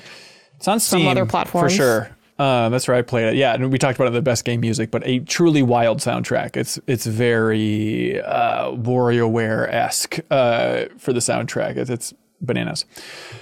All right. Um, uh, I oh, oh yeah, I can stop, but we can keep going. Make it quick. Let's let's volume on. Uh, not for broadcast. I talked about yep. this in the best game moments. This is a, where you're you're uh, doing a you are the editor, like the live editor for a news show. It's all FMV. Apparently, it has the record for the most FMV footage in a game ever because really? I didn't realize this playing through, but it's like there are so many variations of things that can happen based on choices that you make, and they have to re-record scenes for each mm. of hmm. those. Oh wow! Um, but like the scene to sell this with is like there's a scene where you're filming a sports event and then there's streakers and so the game is like you need to cut to cameras that there aren't streakers on or else like we're gonna get dinged from you know the ratings board uh, so it's like it the story goes some places that i don't love but like it's it's interesting Yeah, cool. Um, speaking of um, everything you're just talking about, no, talking about like the longest bit of FMV. I heard that there are like three full movies in High on Life. Yeah. Um, yeah. They licensed three. films. That's that's amazing. Uh, Kyle, are you enjoying High on Life? Do you start that thing or anything? Uh, I yeah, we don't have to go deep, but I I, I, I am actually enjoying High on Life. You I, are. I think I, I'm having a good time with it. Yeah. Kyle, am I writing the name High on Life down on this list? No, you don't need to do that. Okay, great. I, I, Really? It's one of those like I think you either sort of gel with this It's sort of a style of comedy or you don't, and I don't blame anyone for not. But uh, I think it's a pretty cool game. It's on the dock. Yeah, just put it on there. Why not? I, I- I think we should not put it on the dock so it's eligible for next year after more of us have played it. I don't think it'd be coming back next Yeah. year. So, Leo, what you're saying My- is we will not don't think it's gonna consider it come next back. year. when i played 15 minutes and then uninstalled it that means it's gonna Yeah, Like, it's- I did the you know what, exact Jacob? same Like, thing. Yep. hundred percent understand that reaction. Honest to God. Yeah. Hard. IGN gave it a 10, I think. No, that was that was That somebody somebody not did not. they gave it an eight. That was somebody in the Um, Discord understood it wrong. Game Informer gave it like a six. Yeah. So- There's a smattering of score. People filtering in and out of High on Life. Um, I'm gonna put FIFA 23 on the list. I know Okay. it's not gonna make it. I know. I know. At this point, y'all probably think I'm just naming games that exist, but I play FIFA every year and I love it every year. Um, it, you know, this year's the World Cup, so they have the World Cup tournament in there. It is the last FIFA until who knows. I don't know if they're gonna get that license back before it goes to EA Sports FC.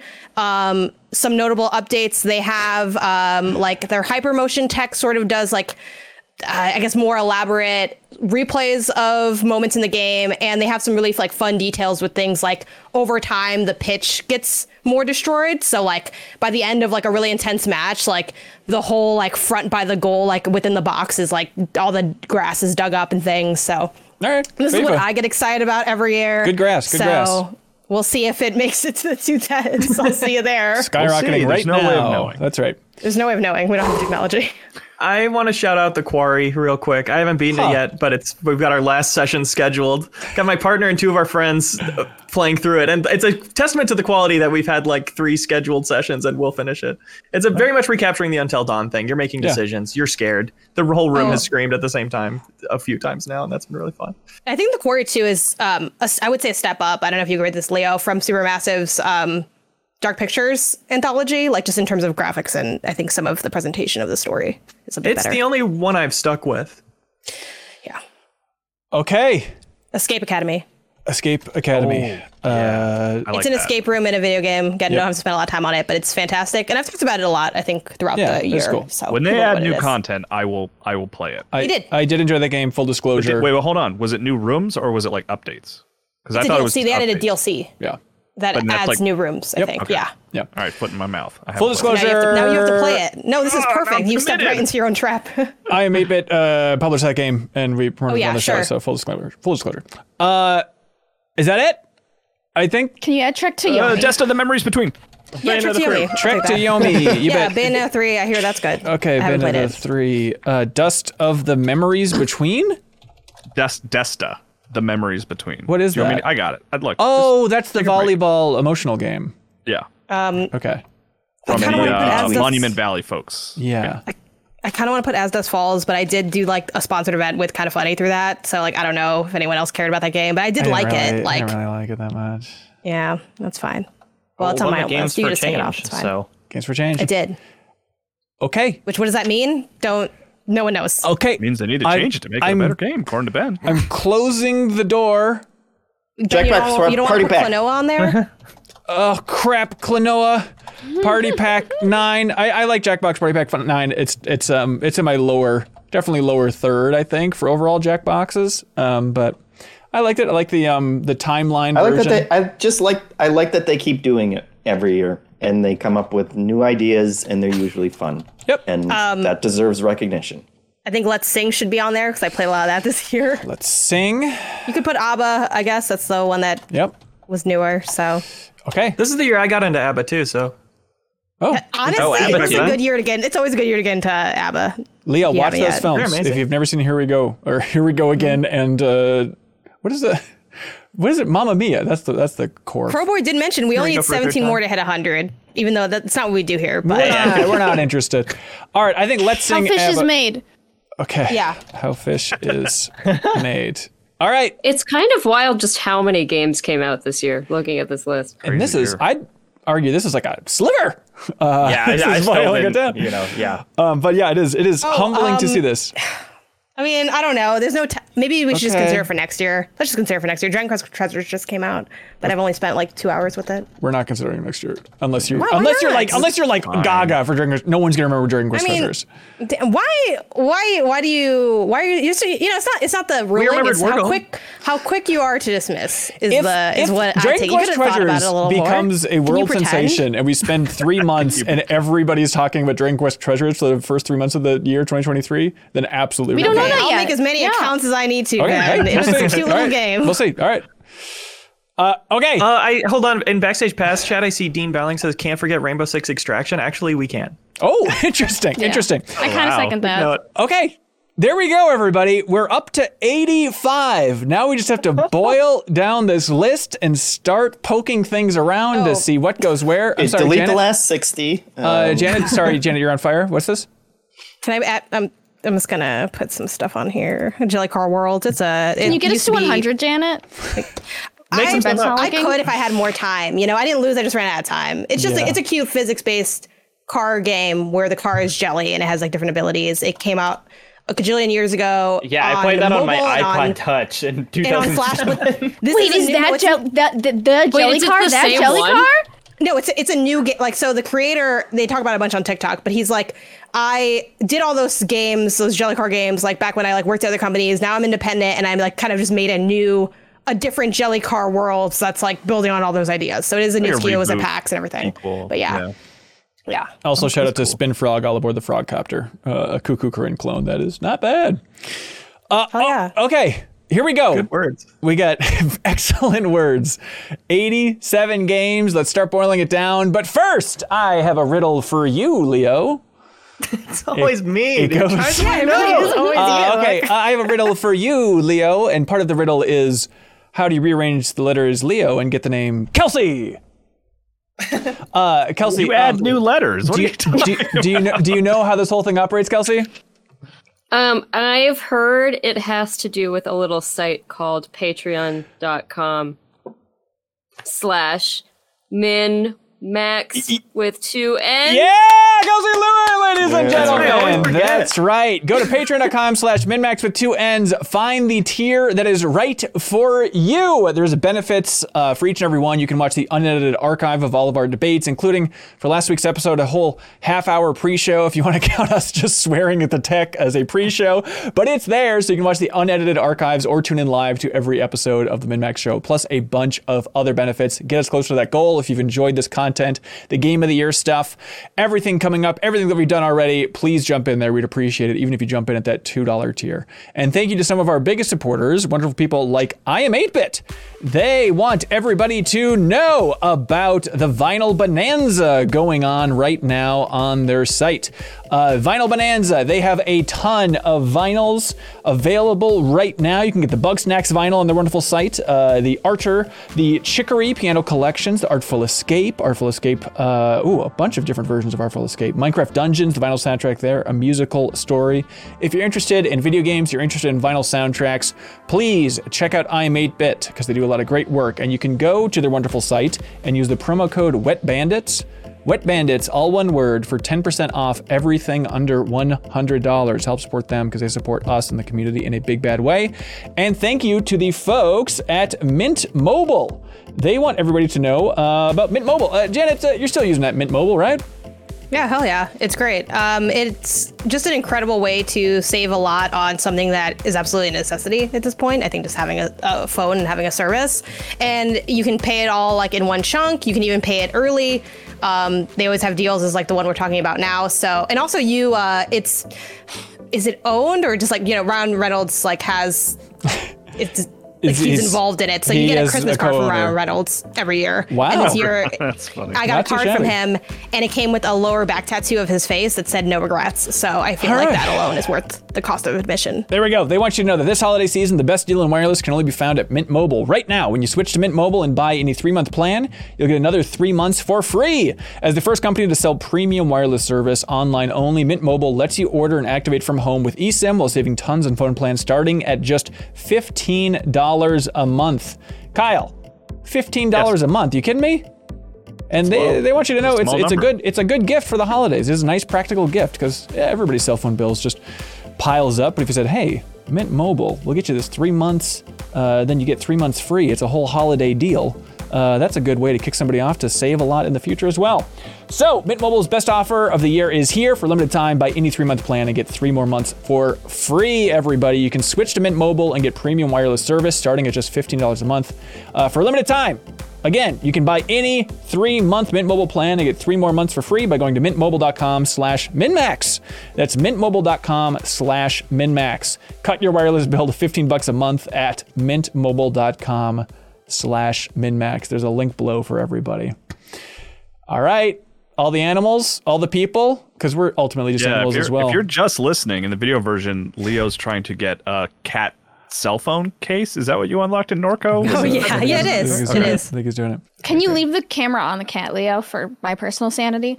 No. Sorry. You should just move his little chin and make it seem like he's the one talking. It'd be nice. Cute.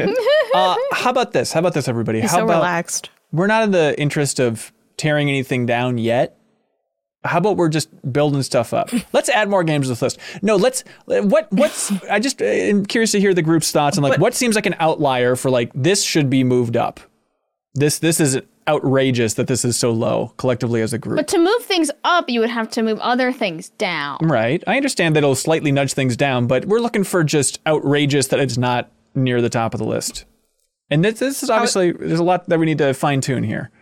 I mean, how is that different than just It's it, the difference Like is doing it, you it's know what I not mean? me. It, the difference is it's not me going Vampire Survivors is way too high. That's stupid. Bump that sucker down. The difference is let's.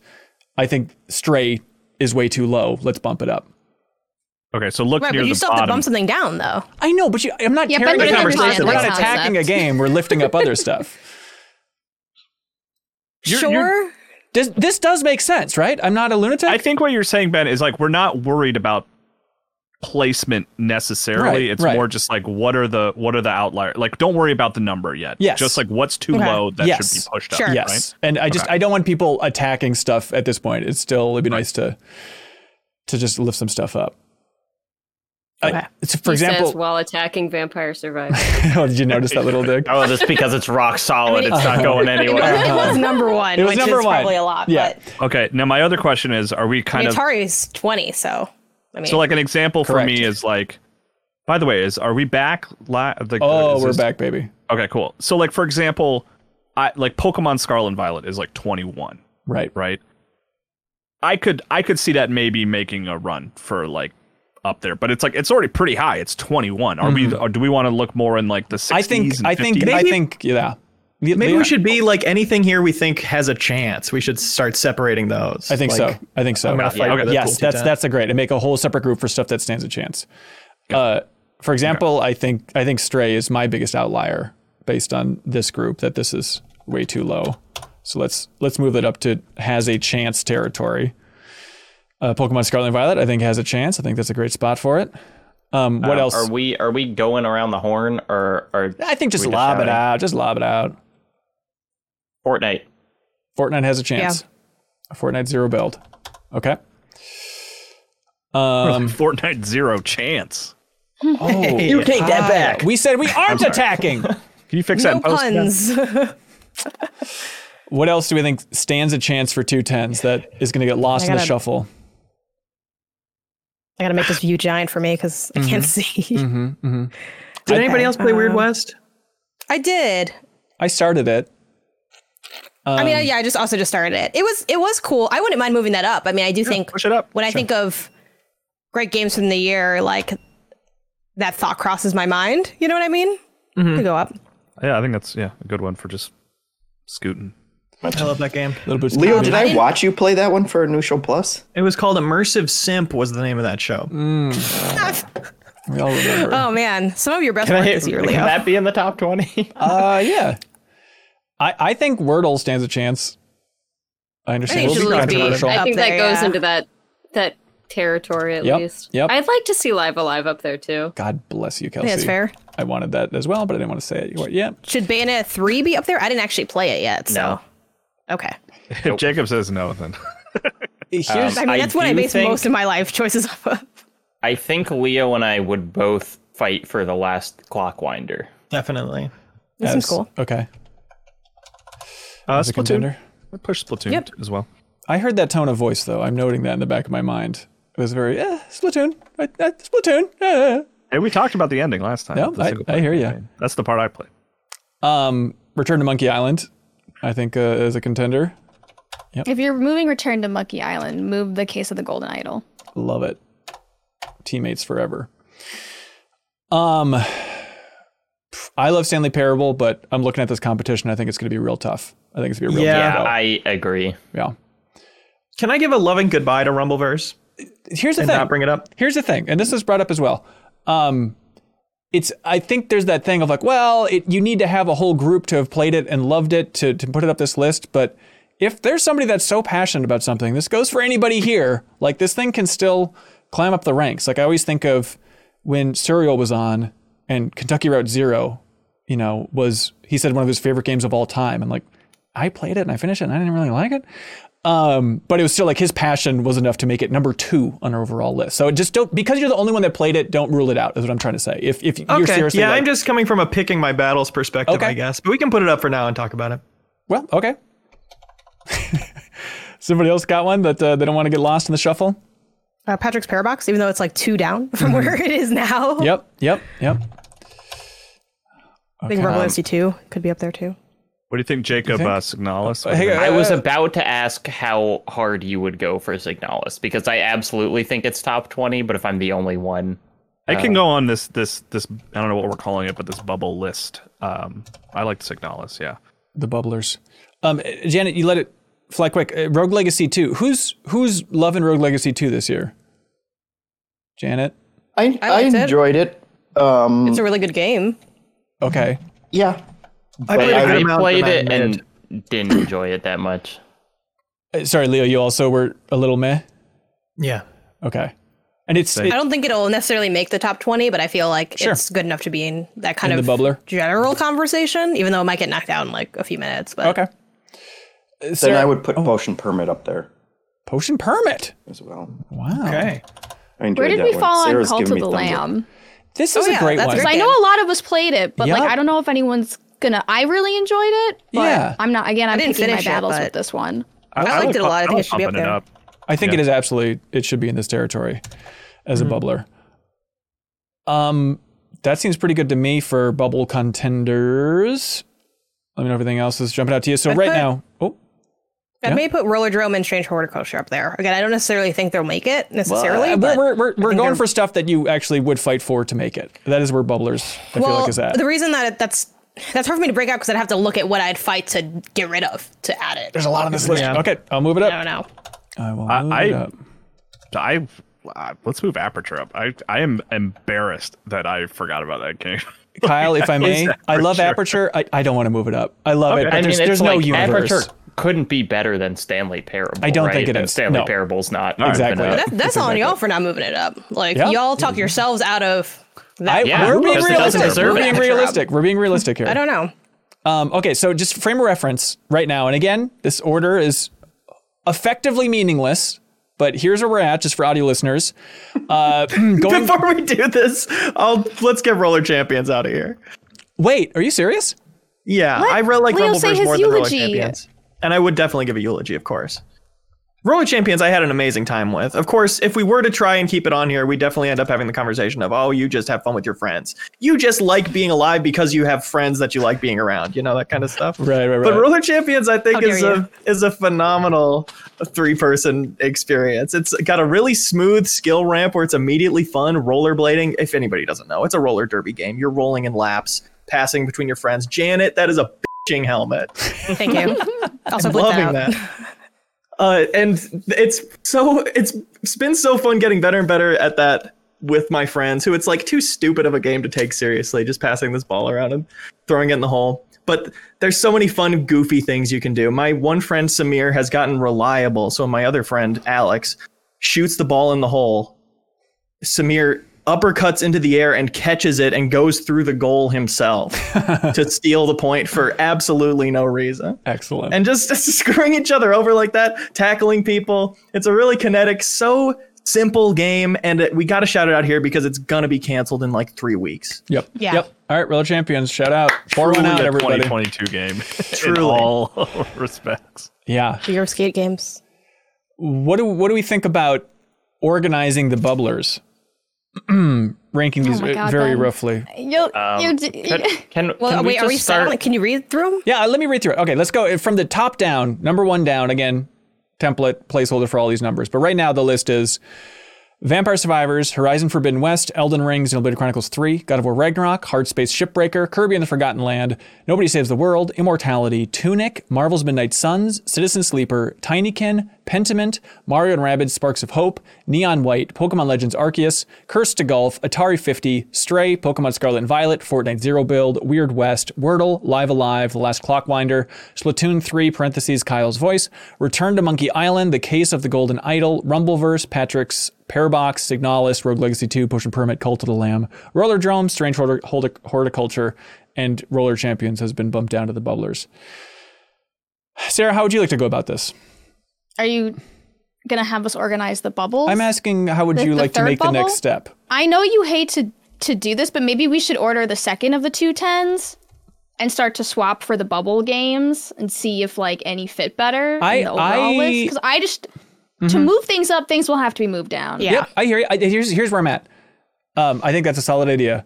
I think to know what is, I want to know what the cream of the crop is. Something that we're very familiar here for the bubblers. I want to make sure the bubblers are in some rough order, so we have a Do you want us of. to like highlight ones that we think are in the right bubble, but maybe not the right location?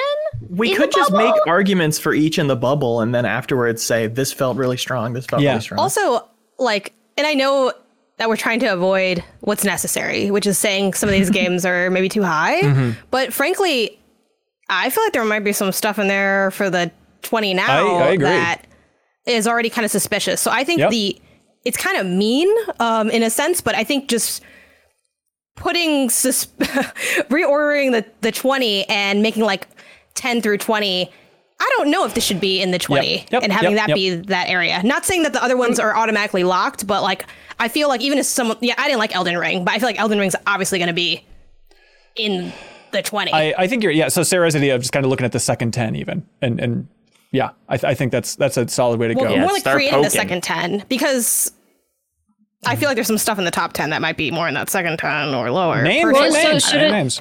Should we just be moving stuff to like to a bubble and just leave the things in the top like I don't know 10 to 15 that are like definitely staying there and then everything Yeah. else goes into a bubble? Let's let's yeah, I think that I think that works. So we start start playing like Jenga with it. It's exactly just, like, Jenga. Take stuff out. Uh, for for me, the first one of this Jenga piece is Cursed to Golf. Uh, it's Yeah. currently Yeah, at that's 18. fine. Okay. I didn't like that. Okay. Is it is it even bubble territory? Bottom bubble? Wait, can you re what are these? Now I'm losing the words don't mean anything. I know what these bubbles are. You're saying that 20 below? Below 20. Yeah. Is the the bubble are you referring to like purgatory? It is purgatory. Yeah. Okay, the per- yeah, I think that's easier. We'll It's call an it easier purgatory. concept. Okay. Yeah. And purgatory in our universe in the mythology is kind of like a bubble if you're paying attention. You want to draw fan art. Atari 50, I think. Yeah. Um, I, I feel think like that might get in for the culture, and I understand that, and I think that's a conversation worth having. But It is. frankly, like I don't, I don't see that being better than a lot of these games. I, th- I would like to have I, the conversation, I'm but comfortable I'm, with that moving to purgatory, but I do want to talk about I it. absolutely yeah, do too. yeah, absolutely do too. Talk about it. I could see it coming back. Uh, let's. I, I okay. I definitely want to unpack it. Let's keep just poking. I think at the top J- of the just list. for the way we're ordering this, I don't think games in the bubble should automatically move up uh, when we're Correct. doing this. Yeah. I think the be top 20 is going to go down to a top like 13 right now, and that's fine. okay. And then we'll re-add. Gotcha. Uh, what else stands out from the the two tens currently? Um, I I hate to say this, but it's it's one that only one person has played. Hard Space Shipbreaker. Well, Jeff, I played it too. Like, I've, I've Oh, played okay. too. Um, Started it. Yeah. Yeah. because Yeah, I, I I- started it and didn't love it, but I also did not play that much of it. I think that's a good case for the bubble, but I will fight pretty hard for it. okay. Jeff, how are you feeling Did that about game it? remind anyone else of Death Stranding? Hard Space Shipbreaker? Yeah. Does it ever game, you know? No, there were specific things. I didn't do a lot of walking were in like- that I was game, like, this so I can't reminds me of say. Anyway, we can, we can, we can. Yeah, my feet Is were that good floating. or bad? Like That's good. It's a good thing. don't know what to make of this comparison. Um ah Nobody saves Uh, the world. I, I would love was to see that on this Ben. list. I I'm think it's sorry, Ben. No, no, look, I want to fight for it, but I think it is bubble territory. I, I stand. at least I for like again whittling it down from like even lower than having 10 up there, you know. Um Mm-hmm. on that note too, I think I think Tinykin might be in that case. Fantastic game Mm-hmm. that I love to pieces. Yep. I'm not sure how high it'll end up ranking. I feel very Yeah. strongly about Tinykin. That's probably like my third or fourth favorite this year. But yeah, it, it, it can it can float. Yeah. Another one that stands out to me. I- oh yeah. Um, I haven't played this game, but I just remember you guys talking about it on the podcast and it not feeling like it should be this high based on that, which is Tunic. Like the Yeah. fact that Kyle was kind Yep. of meh on it to me is yeah, like, I oh, actively what? didn't didn't like that one. I Ooh. I beat it and think it's cool, but it's not like ah. I probably like it the most and I am fine with that. I was going to probably name that next. Wow. Okay. Um, I got some right, that feels with like game, no one even wants to fight for for the two tens. So somewhere. Well, why why does it got to be that far? What do I have to say that Tunic's even though Tunic has flaws, it's still better than a lot of these games? Like I don't think we need to just start Okay, throwing that okay, out there. okay. Though that is how I feel about it. Right. That's how we all feel when it's when this happens for sure. Uh, another one that um, I'd love to poke at again is Marvel's Midnight Suns. I started it I and it, it seemed to make a cool. case for that. I know Justin's been I, playing more, really but like that game. you- uh, yeah, that's I mean, you can poke at it, but it's yeah, it's like it's high. I mean, do you, It's- okay? it's- do Jeff I'm and Jacob both feel like oh that I'm fighting forward for two tens? yeah, it's it's my second game of the year. Oh wow, okay. wow. Um, so that doesn't even feel bubble-ish, or how are we feeling? I would like it in the bubble because I have Yeah. issues. Okay, I think too, even if you were gonna put stuff back, I think this is just like what is not rock to solid. die for. I Yes. feel like is That's where true. we're What at is right not now. like pokeable off the list potentially? another one that I would journey out there that might be pokeable, Pentiment. I understand. I think for like seven through twelve at this point, I would just move this all down. That's just me. Well, we don't. We don't need to. We can, we can go one at a time. I'm just trying to figure out what's what's not rock solid here. Is I- Pentiment rock solid in the people who's played it in their minds for being on the two tens? I've only played a few hours, but I really like it so far. Yeah. Leo, you played the most. No, Sarah beat it. Oh, I'm sorry. Sarah, I'm sorry. I didn't know. Yeah. Yeah, I really liked Pentiment. I really enjoyed its story. I really enjoyed the storytelling and I really enjoyed the overall themes of the game. So you feel like it's rock solid in your mind for two tens? For me, it's rock solid. Okay. And Leo, you're you're not hot on it, but but very very warm. I'm really hot on it. Really it felt hot, rock, okay. rock solid to me too. great, great, great. Okay, But- but know. Doesn't mean it's impossible to put in the bubble. Um, I d- d- tell tell me if you disagree or if this is rock solid. Mario and Rabbids Sparks of Hope, uh, I think is worse than the first game. Like I, Wow. I, I the play I only played many many hours of the first game and a whole lot of Sparks of Hope, and like Yeah. I just don't think it's as good. Is it the design for you or the performance? I mean, the performance isn't great, but it's like the sparks. I, I, you know, I don't have to go into it too much, but it's Oh, like every single spark is just an element, and there are like 15 elements, and so you have to like reorder them based on every battle, and it's just like, what are people weak to in this battle? Switch to this spark. It's going to take five minutes because the loading in the menus is so bad. And then, and then like the encounters themselves, you have just enemies coming out of portals in like just kind of constantly in ways you can't expect. I just like I I don't think it's a great tactics game. Uh, I I love that game. I do think it's a great tactics game, and I'm definitely coming from the perspective of not being a gigantic tactics connoisseur outside of like you know XCOM Enemy Unknown and stuff like that. But I I was impressed by that first game. I didn't finish it, and then Sparks of Hope completely sunk its teeth into me. I really loved my time with it. Like the fact that I cared more about upgrades in this game, I think, than more or less any other game this year. Like actually caring about that upgrade tree, and then also I didn't swap my sparks around so much, so maybe that's why it wasn't as frustrating to me. Uh, but having that, That much acid flexibility, one really does it all, doesn't it? it's solid. It's solid. Um, but then just uh, like having those battles later on where they encourage you to try out different party members and swapping between them, just realizing the range and what you can do for the flexibility of the strategies here of, you know, being pretty late in the game, then somebody being like, well, obviously you put the electricity uh, spark onto Rabbid Luigi and he throws his little boomerang and it just electrocutes everybody on the map. Like, I hadn't even considered that. And now it's a new go-to strategy. Um, I really love that game. And yeah, I hear you. There's a lot of people popping out of portals and stuff, but the overworld I think is cool to explore. But then within the battles themselves, I felt like they were pretty creative as well. You know, just like having bosses later on. It was like, okay, beat this boss standing on top of the mountain. If you can get up there, great. That was the first wave. Second uh, phase of this boss is now the mountain's even taller, and you have to climb further to get up there. And now third phase, it's like a cooler, gigantic mountain. You have to climb all the way up there to take down this boss. It wasn't repetitive. I felt like the variety was perfect throughout it, and I mean, it takes a lot to get me invested in a tactics game. And the fact that I was dead set on beating this one after jumping into it for the first time, I- it it has that special thing of like kind of making me fall in love with the genre more. So I understand that some extra I, oomph there. I totally agree with the the creativity of the bosses and stuff. I really do not like that overworld and the hmm. kind of like the amount of time I spent solving puzzles that was just like I just the worst kind of video game puzzle. Like literally block pushing. You Sure. know, just it was like I wanted to p- play pushing. more. you know, it's like I You've felt heard like of groundbreaking. Have you heard of block pushing? you know, I, I had problems with the tactic stuff, but like honestly, I probably would have finished it if I didn't have to just like spiral through these complicated for no reason overworlds with like like puzzles that you had to solve every time to get through of just like where the vines growing now. Uh, I really did not like that. Where's everybody else? I know a lot of people played this. I really uh, love Mario plus Rabbids Sparks Okay. of Hope. I think there's a really good case to be made that it is better than the first game, other than the performance issues. Yeah. But I do um, relate to uh, the pain points that Jacob has highlighted with specifically with the menus and the way it works, and them not having, I think, more thought towards quality of life in terms of either um, like I think this game really needs loadouts and it like doesn't have them. Things like that could have I think gone a long way.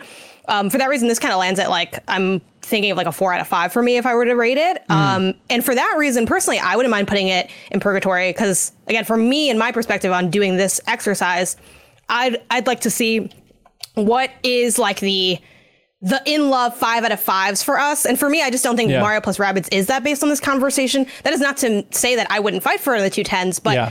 the two tens is still taking form, and I don't think like for me, Horizon is my my one on that, or God of War, right? Kirby, Mm-hmm. I guess got like three, right? But I don't think I need to now have seven when it's only a twenty list, in my opinion. Like I'd rather just move it down and talk about All right, it's if, it's, I mean, it if- fits in context. it's in purgatory. If Ben, you like it as much as uh, Jeffem and I like Midnight Suns, then like it's not my number guess- two. I guess we Midnight year. Moved both also down. purgatory, so I feel Yeah, like I think I think that's both those belong in purgatory at this point. Yeah, I I would love to see Martin Rabbits two, uh, in the two tens. Um, but you know, trying to get a gauge of the group. Uh, Other people started it right, and they're just kind of this is fine, but Yeah, I, I, fell off really I, fast. I enjoyed a fair bit, but yeah, I would fight to the death for Midnight Suns before okay. Mario and Rabbids. To the death, you say. To the death. I will pull Kill my own rabbit. guts out like scorn. Uh, wow. That's You made me do this. Uh, okay, this is this is this is getting whittled down. This is working. Um, right now, the list right now for the slam dunks, the rock solids are Vampire Survivors, Horizon Forbidden West, Elden Ring, Xenoblade Chronicles 3, God of War Ragnarok, Kirby and the Forgotten Land, Immortality, Citizen Sleeper, Pentiment, Neon White, Pokemon Legends Arceus. Uh, Neon White. I'm just trying to get a temperature of the room on where we're at for that.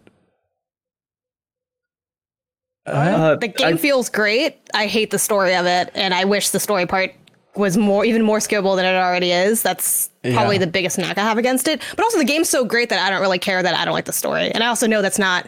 That's that's more of a divisive take than I think. I think there's a lot of things on An this list where, one, where it's like the game's great, the story is a little weak. I think that's But that's, kind of video a- games, so like, Well, it yeah, feels like it's especially cool. Yeah, this like I love Monster Hunter a lot, and Yeah. no one plays that for the story. No. so. I Yeah. personally, I'm not in love with it, and I would I would put it into purgatory even if it comes back. That's just me.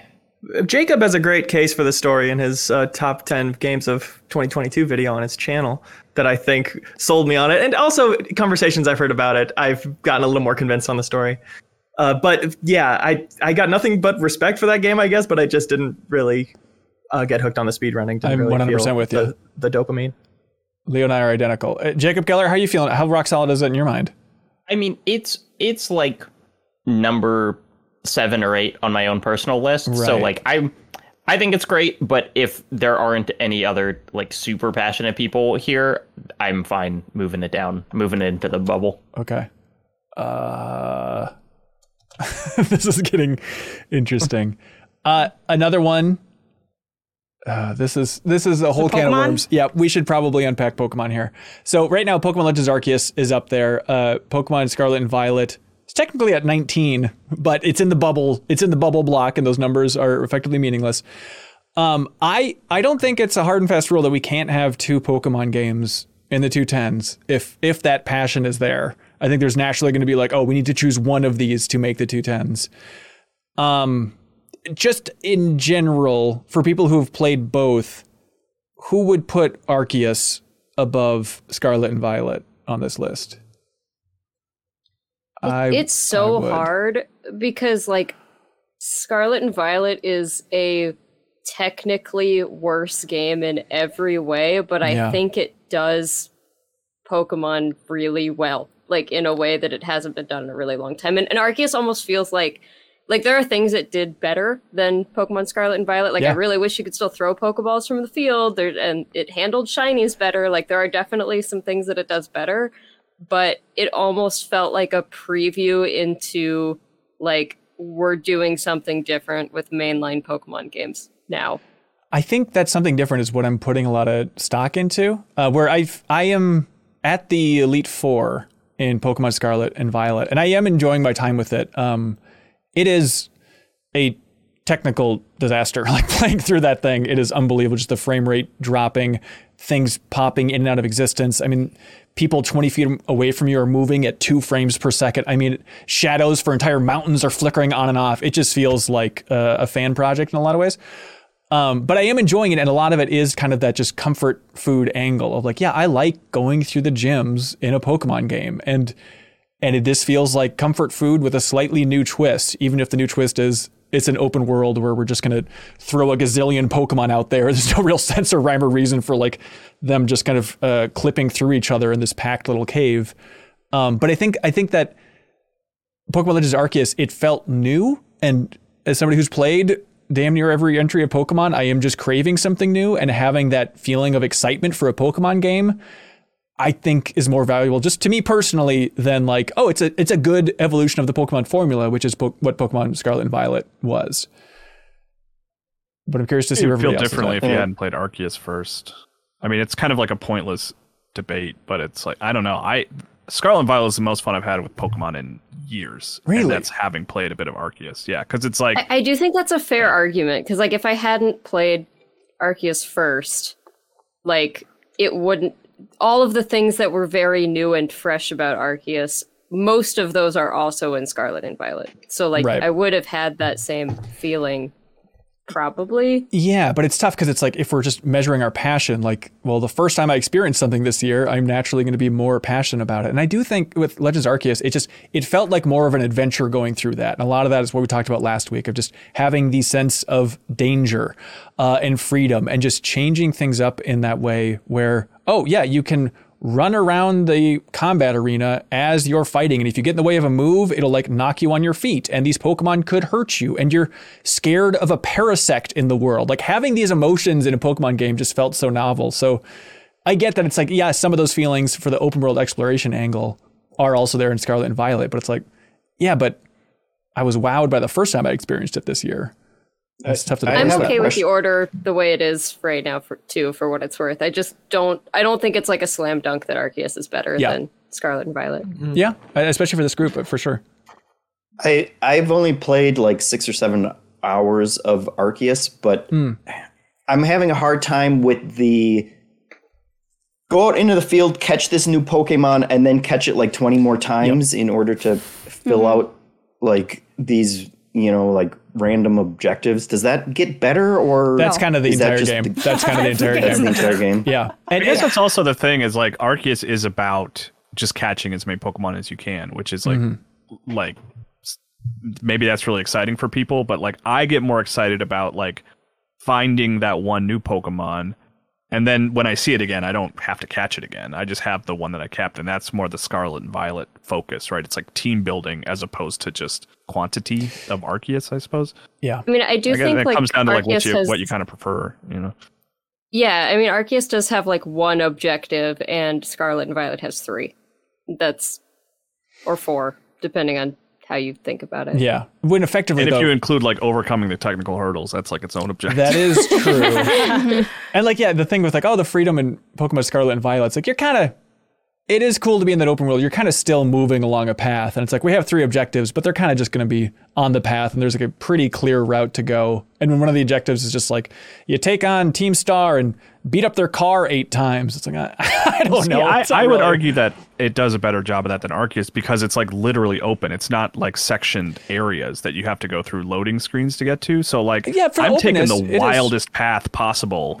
Like I've gone to the total east side of the map and then I'm going like to the northwest. Really, and, and you, you feel like you can you can push the boundaries of the game that way? Because I felt like it was pretty much like it's literally numbered. Like go this, go here, go here, go here, go here. Oh no, I'm I'm not paying attention to those numbers at all. okay, that's nice. like. I'm just going all over the place, and it lets you do that. Like I, I may I found myself in a gym that I was way underpowered for. I was like level 20, and I was like surrounded by level 40 Pokemon because I like crawled my way through a cave to get there. I don't know. So I just find that like Okay, sense that of sounds exploration great. more rewarding in Scarlet and Violet. yeah, it, it is shocking. Do I- we have to have a Pokemon game? We don't. On I this think- I think it is 'Cause the absolutely bar is valid. on The the floor, like, and all you've argued against both even- of them. Yep. And I just feel like the, there's other games on these Yep, lists that are yep. just so much more solid Yep. than Yeah. either of the Pokemon I games. agree. And like, I love Pokemon, but they did not wow me. They did not like the bar is on the floor, and Yep. they're like falling on top of it. I, I I agree. Yeah, it's uh, So I almost Legends- feel like. Yeah, I almost feel I know, like yeah, maybe we don't need a Pokemon game. it's it's uh, think it's in the bubble, right. and I think like, you're right. Yeah. What if none of these games are good and they all cause their different form of pain? like I think Scarlet and Violet would have been like that game this year if it wasn't obscenely broken. And Mm-hmm. I feel like saying an obscenely broken game is in the top twenty next to other games that are great and not broken. yeah. I feel like Mm, you know I'm not not a big fan, but that's just me. Yeah. I will no, say- I think that's a So this is- fantastic point because I was like, I was eager to talk about it because it is genuinely the most fun I've had with Pokemon in a long time. And, it And really same, and I feel the same way. Me. I mean, but that's- that's something. All that being said, like, I'm not going to be heartbroken if it's not on the top two tens. It Yep. just, it just, I personally just ended up enjoying it more than I expected to. So I just want to say one thing real quick, which is just that like if we all had a lot of fun with something, we had mm-hmm. a ton of fun with it, but it's not like a super impressive or super good game. Like I don't know that that disqualifies it. And I obviously agree. this is not a game that's broken in any way. It's it's perfect, but like one of the games I had the most fun with all year is Vampire Survivors, and that is not an impressive game in any way, shape, or form. It's just I could have made really it. fun. Mm-hmm. But like it plays, right? It's not like glitching, like poke, like Pokemon are like falling through the world. I think like, that fun is, solid, what's right? impressive. Like I didn't actually play it, so I don't know. But to me, like being simplistic, or does it mean this isn't like highest fidelity, highest technical achievement? But it's like you set out to do what you want to do, you executed well, and you succeeded in all your goals, and people love you. While like Pokemon Scarlet and Violet is like you came out and it is just literally broken. Like they didn't do what they set out to do because what they did doesn't work, and I feel like it's broken to the bar even of Pokemon, which already is not technically always running super well. Um, Yeah. But also, I don't think we need to like completely decide this in this exact moment. But I do think to make like a long story short, it is very fair to have these in the bubble and not in the like short. Yeah, Absolutely. I guess absolutely. I I'm, mean, I'm okay with that. Yep. Yeah. as as someone who hasn't played any Pokemon and kind of has no dog in the fight, it does it does like hurt. Must be to, nice. You know, hear no, I'm gonna say something nice about it. It's like it hurts to hear Kyle say that like Yeah. he's having the most fun with this game that he's had with any Pokemon in a long time, and then be like, but it shouldn't be up there. You know, like I I, I think I I am not. I don't think that being technically broken should disqualify it. If, I think if if, you're still playing that version and having a great time with it. It only matters as much as it impacts your experience. One hundred percent. And I think, yeah, I think that's why a bubble is a good spot for it right now. And I, We shouldn't And dismiss also, I just want to say, Vampire Survivors is a technically very impressive game. If you, if you That's keep right. it rolling. it's you not seen how it- much it- stuff they put on that screen? Yeah, it's. We we we shouldn't dismiss it as like ah, it's simple. It's like there's a lot of tech. There's a lot of stuff happening in the background of that game. Okay, here we go. So it looks like rock solids at this point have been whittled down to from one to one on down. Vampire Survivors, Horizon Forbidden West, Elden Ring, Xenoblade Chronicles 3, God of War Ragnarok, Kirby and the Forgotten Land, Immortality, Citizen Sleeper, and Pentiment.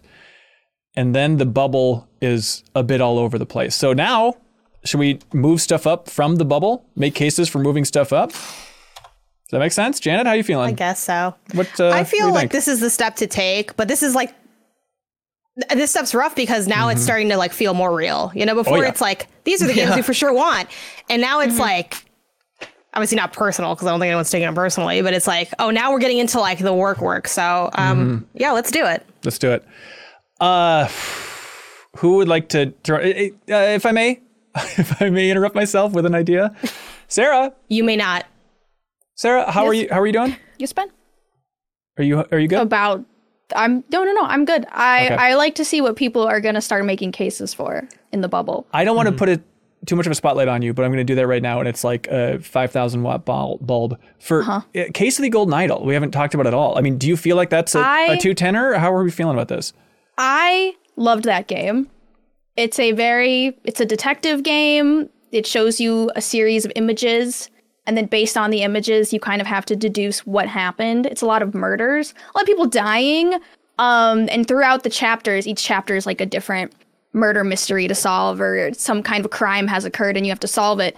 And then it like paints this really kind of like, you know like monkey paw-esque story with the golden idol coming in ruining lives ruining it like just absolutely like wreaking havoc on everyone's life that it touches.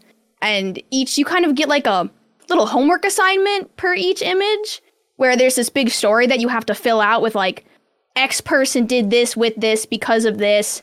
And then they have like smaller homework assignments where you have to guess everybody's names based on like what's in their pockets what's hidden in the room what was on their body when they died, like other observations that characters are having.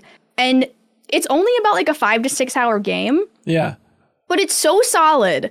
You can get through it pretty easily. They're so good at like slowly leading you towards the answers. Like I never really got stuck. It's they're incredibly good at like just kind of like leading you along and like Yeah. getting you to realize things with like really hidden and like clever tricks. So just completely solid, absolutely nailed what it set out to do. Yeah. I loved it. It- It's very Obra Dinn vibes. Absolutely. I liked it more than the Obra Dinn. Wow. Um, because you go forwards in the story instead of backwards. And they make it a lot easier, like visually, to see what happens. Obra Dinn, I had some kind of problems like locating certain aspects of the story, but because this is like by chapter, you go to like different areas. Like and it like as you go on, the scope gets bigger and bigger and bigger. So like the first one's like one room, two rooms, da da da da da, to like a town that you're exploring, and it all builds. So yeah, Yeah. it definitely goes places. A little like horror esque, but like not like scary, but you know, it's one of those like dark dark stories. Okay. Yeah, the case of the Golden Idol. It's on uh, Steam and GOG. It looks like right now. Um, I mean, do you Look at the trailer now. do you feel like you're going to fight for it for two tens, or Bubbles good, or where are you feeling? I mean, I would I would love to fight for it. To, for me, this is just like one of the best games I played this year, Okay, and I just think it's it set out to do one thing, and it did an amazing job at it. Sarah, you copy and paste it and move it somewhere in the bubble where you want to put it. That's that's my mission to you. Um, So I- I have an idea, real quick, if if this is warranted. Um, is like so my top three are on the list right now, and I was just wondering like how many people's top threes are not on the list, interesting. and if that's an interesting way of like starting to move things. So you're up. going for two tens technically. Um, like top twenty is basically what you're looking at for that line. For Well, I mean, yeah, right now it's only Okay. 10 games that are like Slam locks, but like my top my personal top 3 Oh. are locks. oh, so, you're- so, just okay. Are our top threes in the top ten right now? Is what you're asking? Yes. Yeah, Okay. yeah, exactly. Yeah, I like that. Um, my number three isn't, which is Nobody Saves the World. Um, but how's everybody else doing? All of mine are probably in there, even though I actually didn't fully think about what my top three are. But I think, I think it's God of War, Horizon, Kirby, and they're all in there. I um, yeah, mine are in there. Tinykin actually honestly might be my number three. I Yeah? think. Yeah.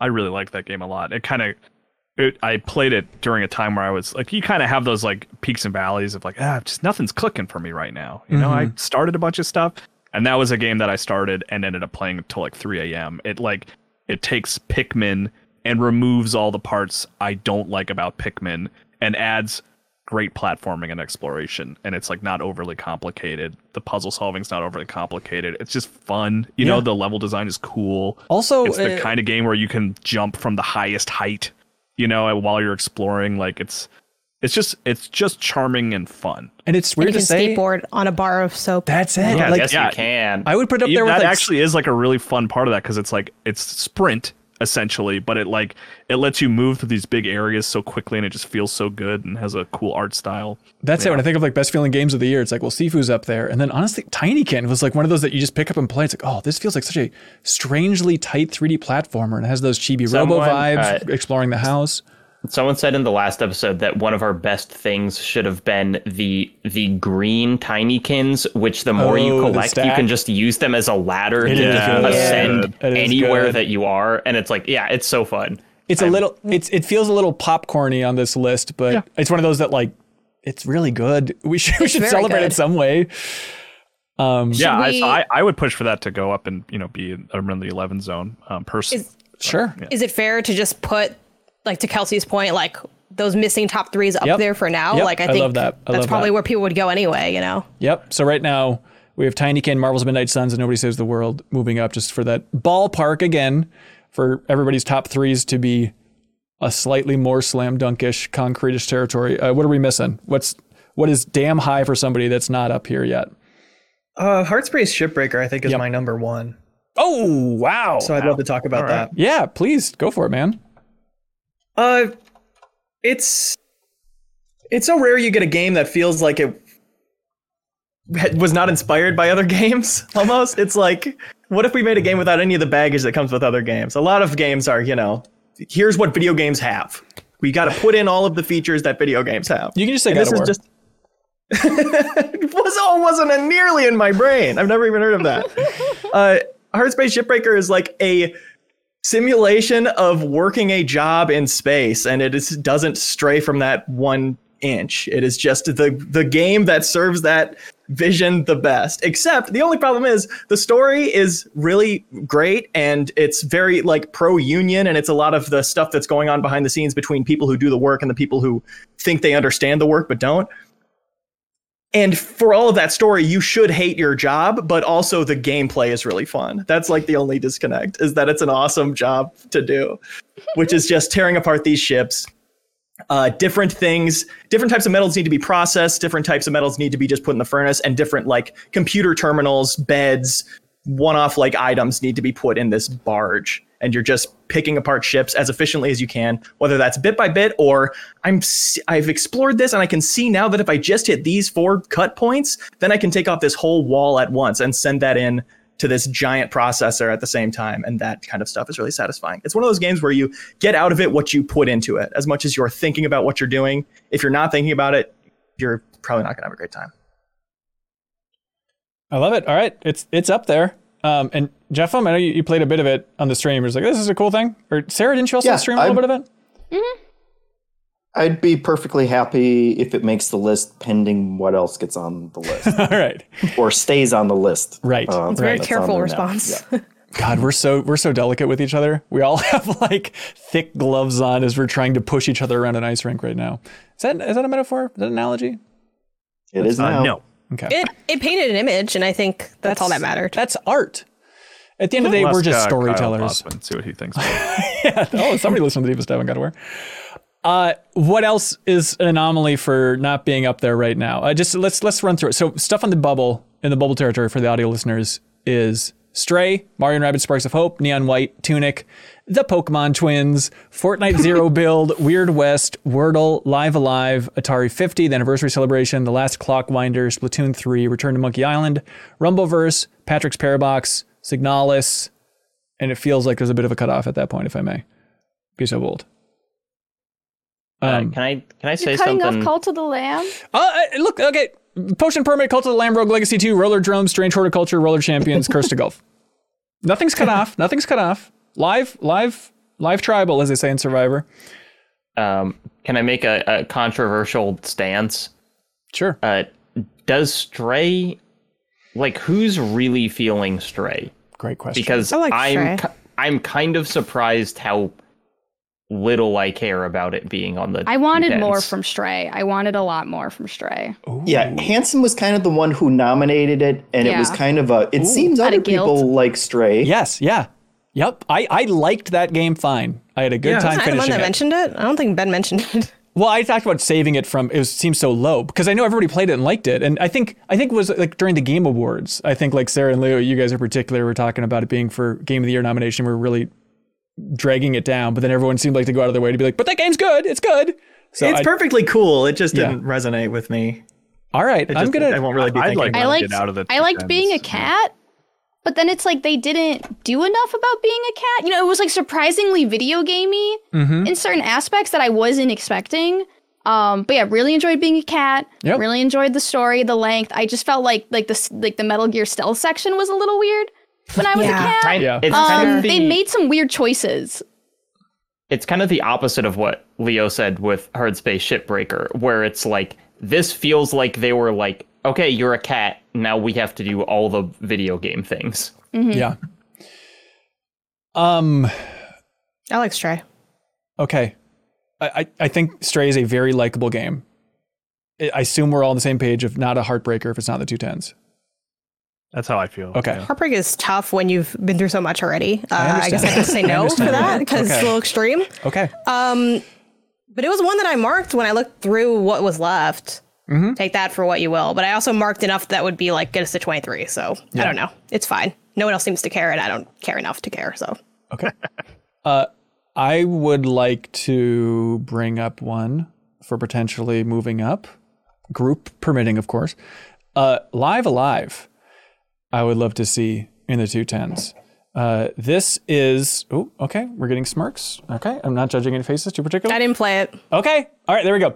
This is the HD 2D game. This is an RPG that has never been brought to the West, kind of a legendary lost RPG um, from the co director of Chrono Trigger. It's her, his first big project, soundtrack by Shimomura, who also co composed the soundtracks for uh, Sparks of Hope, which, by the way, Sparks of Hope, one of the greatest soundtracks of the year. Um, but Live A Live finally brought to the Nintendo Switch. Uh, Square and Nintendo just went all out with this remake.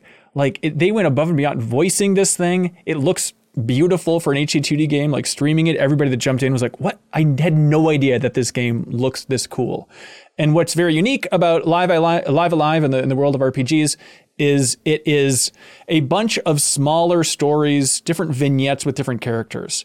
And what makes that so compelling is it lets them like you don't have to hang the weight of an entire RPG and the sales of an entire RPG on this one character story. So that allows them to get weirder and stranger with all these different things. You know, when they're each chapter is between one and four hours, roughly. It varies from one to one, but you know, you can play as here's a little RPG about a cowboy in the West trying to protect this town.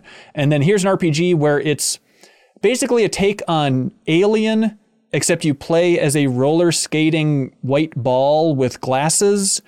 Um, Listening. Yep. And here's like here's a story of it's just a, a story of this uh, Chinese uh, kung fu master. Um, and he's dying and he's trying to find his successor and you have to choose who his successor is. It's like, that's cool. I love playing these little RPGs and there's no other way that I you like get to play this. RPG Street Fighter too. Yeah. yeah, one of them is a Street Fighter. Yeah. Um, yeah, and that one was like the shortest one, but yeah, just go through these enemies and take them out in this turn-based uh, thing. Um, and then you know, it, there's also hey, here's a prehistoric one. You're playing as a caveman, and he's learning language, and it gets weirdly sexual at a certain point. But it also just has like it is a very dark game at times, like shockingly dark. It is it is wild to see like Nintendo promoting it in such a big way because there's some very adult stuff in here, and they say some very adult words, which I would have to bleep on this podcast, and I will not. Uh, but there's like brutal deaths, but then also it is just has a, a, weird tone of also being very goofy and fun, where it's like, okay, you're a caveman running around and you have an attack that's called stench poot, I think, where you just like fart on your enemies, sure.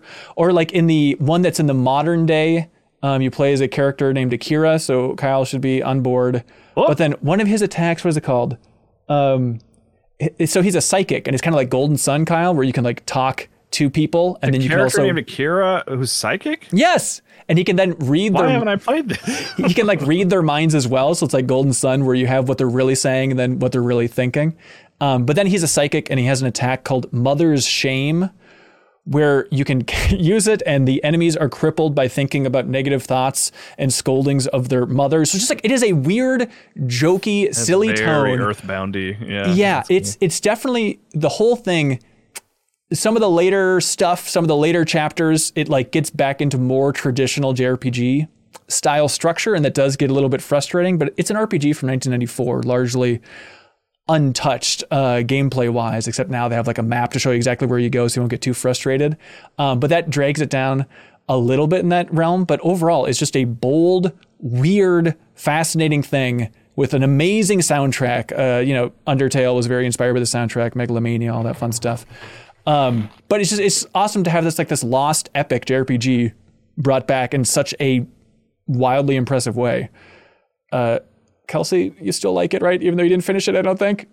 Yeah, yeah. I so I still haven't finished it, but I've played I think most of it, um, and I really I really enjoyed what I played, and I I still plan to go back to it and and actually finish it properly. But yeah, I think I think it's a really cool game, and I especially recommend it for people who like RPGs and are like, but I don't want to play Xenoblade Chronicles three. That's a hundred plus hours of right, my life. Right. Like, this one you can play entire stories in one sitting. Yep. Yep. It's it's great.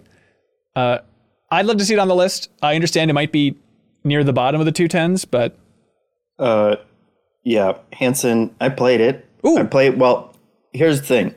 I asked you which one was the best one. Sure. And you told me play the cowboy one. Good place to start. Um, and I actively disliked it so much that I didn't play anymore. No. It was, Oh my god. Okay, It was- just because it reminded you of Red Dead Redemption 2 and you got allergic to the idea of playing yeah, anything close to a- that? absolutely. Oh, it was. It was. I, I appreciate that um, it was voiced, and like you said, it looks very nice. I agree with all that. I like that they did take chances, but that scenario was just run around and explore an empty town because like the the bandits are going to come in. You're trying Right, to help right. defend this town. It's run around and ex- and like look for chests that have items in it in a completely empty and barren town. And then when you get those items, that's just going to cancel out some of the enemies that come.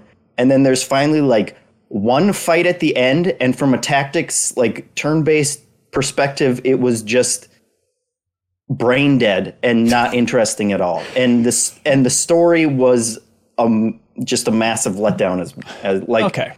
Maybe like, I told you the that wrong they're, one to They're start doing with. like seven different stories, going. but but it was just I I didn't like the writing and and this like the story at the end like the bad guy that you defeat turns into Custer's horse and and he he was I'm a spirit sorry. the whole time. Sorry, you're allergic to storytelling. To be fair, that's two hours out of a 35 hour RPG. Sure, You did uh, say it was the best two and hours. If it gets I think better, that's why that, that's That's why that was start. the that was the part that bothered me. Of Yeah. like, if this is if this is the best that it has to offer, then I'm out. It's a good place to Um, start. They're all And a good they're all to so according to Jeff. different though. Yeah. Like so if you didn't like that one, that almost says nothing about whether or not you'll like the rest of the game to me. Like Okay. that Yeah. one is very different? different. It's the same combat. Um it's all it's all tactics. Um, but you're gonna have very different abilities and stuff in every different scenario, and some are definitely more like um there's more going on in this tactics scenario than in others. Like, you know, the Street Fighter one, for instance, you're fighting one enemy. Like it is it is a tactics grid, but like it's not like you have to deal with like, oh, that guy's coming from this way and that guy's coming from this way. So um it it changes it up a little bit depending on the scenario. But um, I don't know. Like I liked the Western one personally, but it's very different than all of the other ones. Right. So And and some of them don't another even one. I don't know. some don't even have combat too. Like that's how much this varies chapter to chapter. Um, I here's the thing. I I would love to move it up. I understand this feels like it could be near the bottom of the two tens, but that's Yeah. me trying to dig it. Okay. That's that's fine if it ends up being like a twenty, and you know, yep. I But- I do but I- I- like the yeah. individual passion award. You mm-hmm. know, it's like it does it does feel like Ben, if the kind of this is your like this is this is the one that kind of only you really love, but you're fighting for I thought it. that was nobody Kelsey saves loves the it. world. Kelsey, Kelsey loves it. yeah. I like Nobody Okay. Saves the World, but I don't know if I need to have it on here. No, Ben has Whoa, two really? games that might not. Well, because there's a lot of good games that aren't on here, and I don't know. Yep. I'm not sure. Okay, hey, well, before we tear stuff down, let's see what I'm else. not knocking what- it down because I did love it. I mean, you could be a snail that would like shoot tears at people. Like that's a great. It's a great. It's good game. And Yeah. That's uh, gaming. Uh, what what else do we want to move up? I think we need to rip off the band-aid of like what are we doing with this Fortnite Zero build? You know, Live A Live. I'm pretty sure that game Moving it is super up. old. Maybe Fort Fortnite better than probably every game on here, if I'm being honest. But it is old. Um, if we're gonna have the conversation, I don't know. Maybe it should at least be up there for a second. It's an incredible mode and an incredible game that I, would love think to- removes. I- I would love to get a sense of who really got into Fortnite Zero build Sure. this year. Like I I played I mean, I several was into rounds and I Fortnite enjoyed it. before, but I certainly have played more with Zero Build. It's strange to me to call it an incredible mode. I, I I've been playing Fortnite for a while and I liked no build mode, but like it really did not change the game in a radical way to me, other than maybe the last five minutes of a match felt different. Like I don't know, and I, I- struggle to get up hills sometimes. Like I mean, I kind of, like, I was- kind that of was the change agree. for me. I kind of agree with that, and I just think Fortnite should be on the list. And so, like, zero build mode feels like a a convenient way of Okay, sure. letting that in. But it's like I I just think it's you know it, it for it, it's just incredible.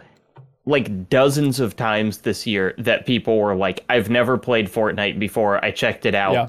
Wait, this game is this fun? Like no one told me this game is like feels this good to play." It was just a story that I heard people say over and over and over. Uh, I and get- I, look, I, I I'm agree. just coming at it with the hipster approach here, 100%. like, admittedly, where it's like, guys, it's been this good for a while. Like, it's not like it's it. The reason it's a, an immensely popular game is because it's a good game and it has been for years. Like, it's weird to me that it's like to celebrate it specifically now, but again, like maybe I'm just being maybe I'm Well, just being now like I a- can be Vegeta as well. So but all you could that be Naruto different. like previously. I don't know. I and like maybe I'm yeah, just and every being time I stubborn see and him, old I'm aiming manny, down my sights. I'll tell you, those people with the anime avatars, they they shoot to kill. Okay, And you know, I might They're be I, like I said, I might be need to get those my hero uh, avatars even uh, this week. But um, yeah, I, I am I am not passionate about Fortnite, and So just just to be clear, I mean, Janet and Jacob, you really want on the list. Kyle, you're lukewarm on the notion of it, and everyone else is neutral.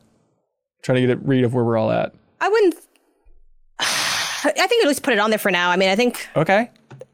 I'm just gonna say that because anything else I say will be worse. I think. yeah, and I guess and Other my, my counters here are not Interesting. saying my counters here wanna are not to be like, oh, it's a bad game and we shouldn't celebrate it. My counter is Right. more like, it's we've celebrated it plenty.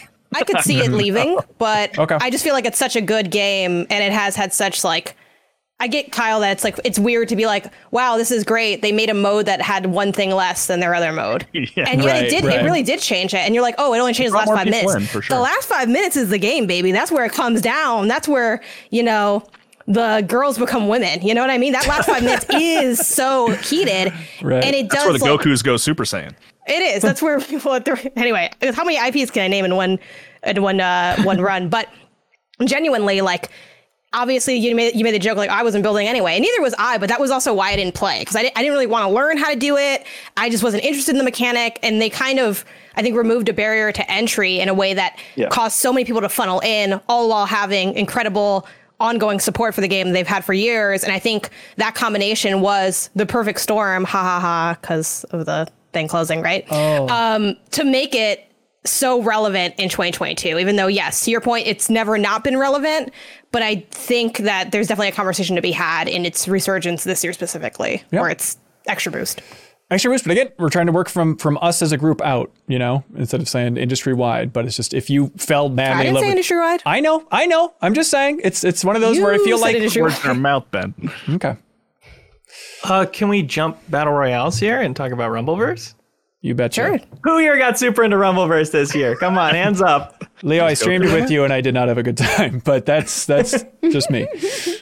Yeah, um, it's the fighting game battle royale. I think it's really new in the space and remarkably uh, rich. It's gameplay. I. It's weird to say it's like the first. I'm not even gonna say it. It's a really skill based battle royale. In Yeah. a way, a lot of them aren't. There's a lot of random chance, and that's a lot of the fun of battle royales. It's like you can't, you aren't the best shooter in the world, and you can still have a chance to win. But Rumbleverse, it's like the best player in the match is probably going to win because you can really reliably read opponents once you're at a certain level. The combat is, you know, strikes versus blocks versus dodges versus grabs and power attacks and all kinds of attack priority. And that stuff sounds complicated and seems complicated, but is actually really smooth to learn. And I taught that game to so many people this year, and it takes like five minutes to lay everything out, and then they get it. And then it's just a matter of learning little nuances and getting it from there. And I really love how much the map matters in that game. There's like wall splats. You knock people back and they hit a wall, and then you can combo them out from there, or you can bounce them off the ground or throw them into the water and knock them out that way. It's like every little point of the map has its own kind of unique fight you have on it. And you're and in a great battle royale way, you're like building these memories of all these crazy things that went down in all these different spots. But I think it's just a really new take on it. It's really nice to say, let's take the guns away and how do we make that fun? And they absolutely nailed it. And I'll be playing it for a long time.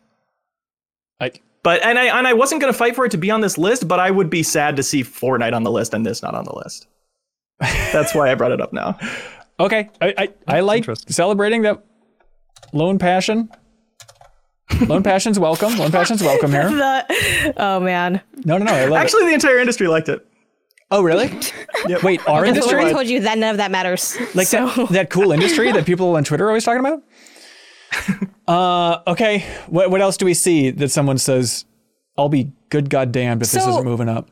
how much do we want to go for like I love it versus it is like better? I think it's I love it all. or. Good That's not a meaningful versus- difference. Yeah, just just do it. Really? I think well, I think you're saying you want to poke stuff down. No, I want to put there's well, I'm looking at I think I'll bring up Splatoon 3. Yeah.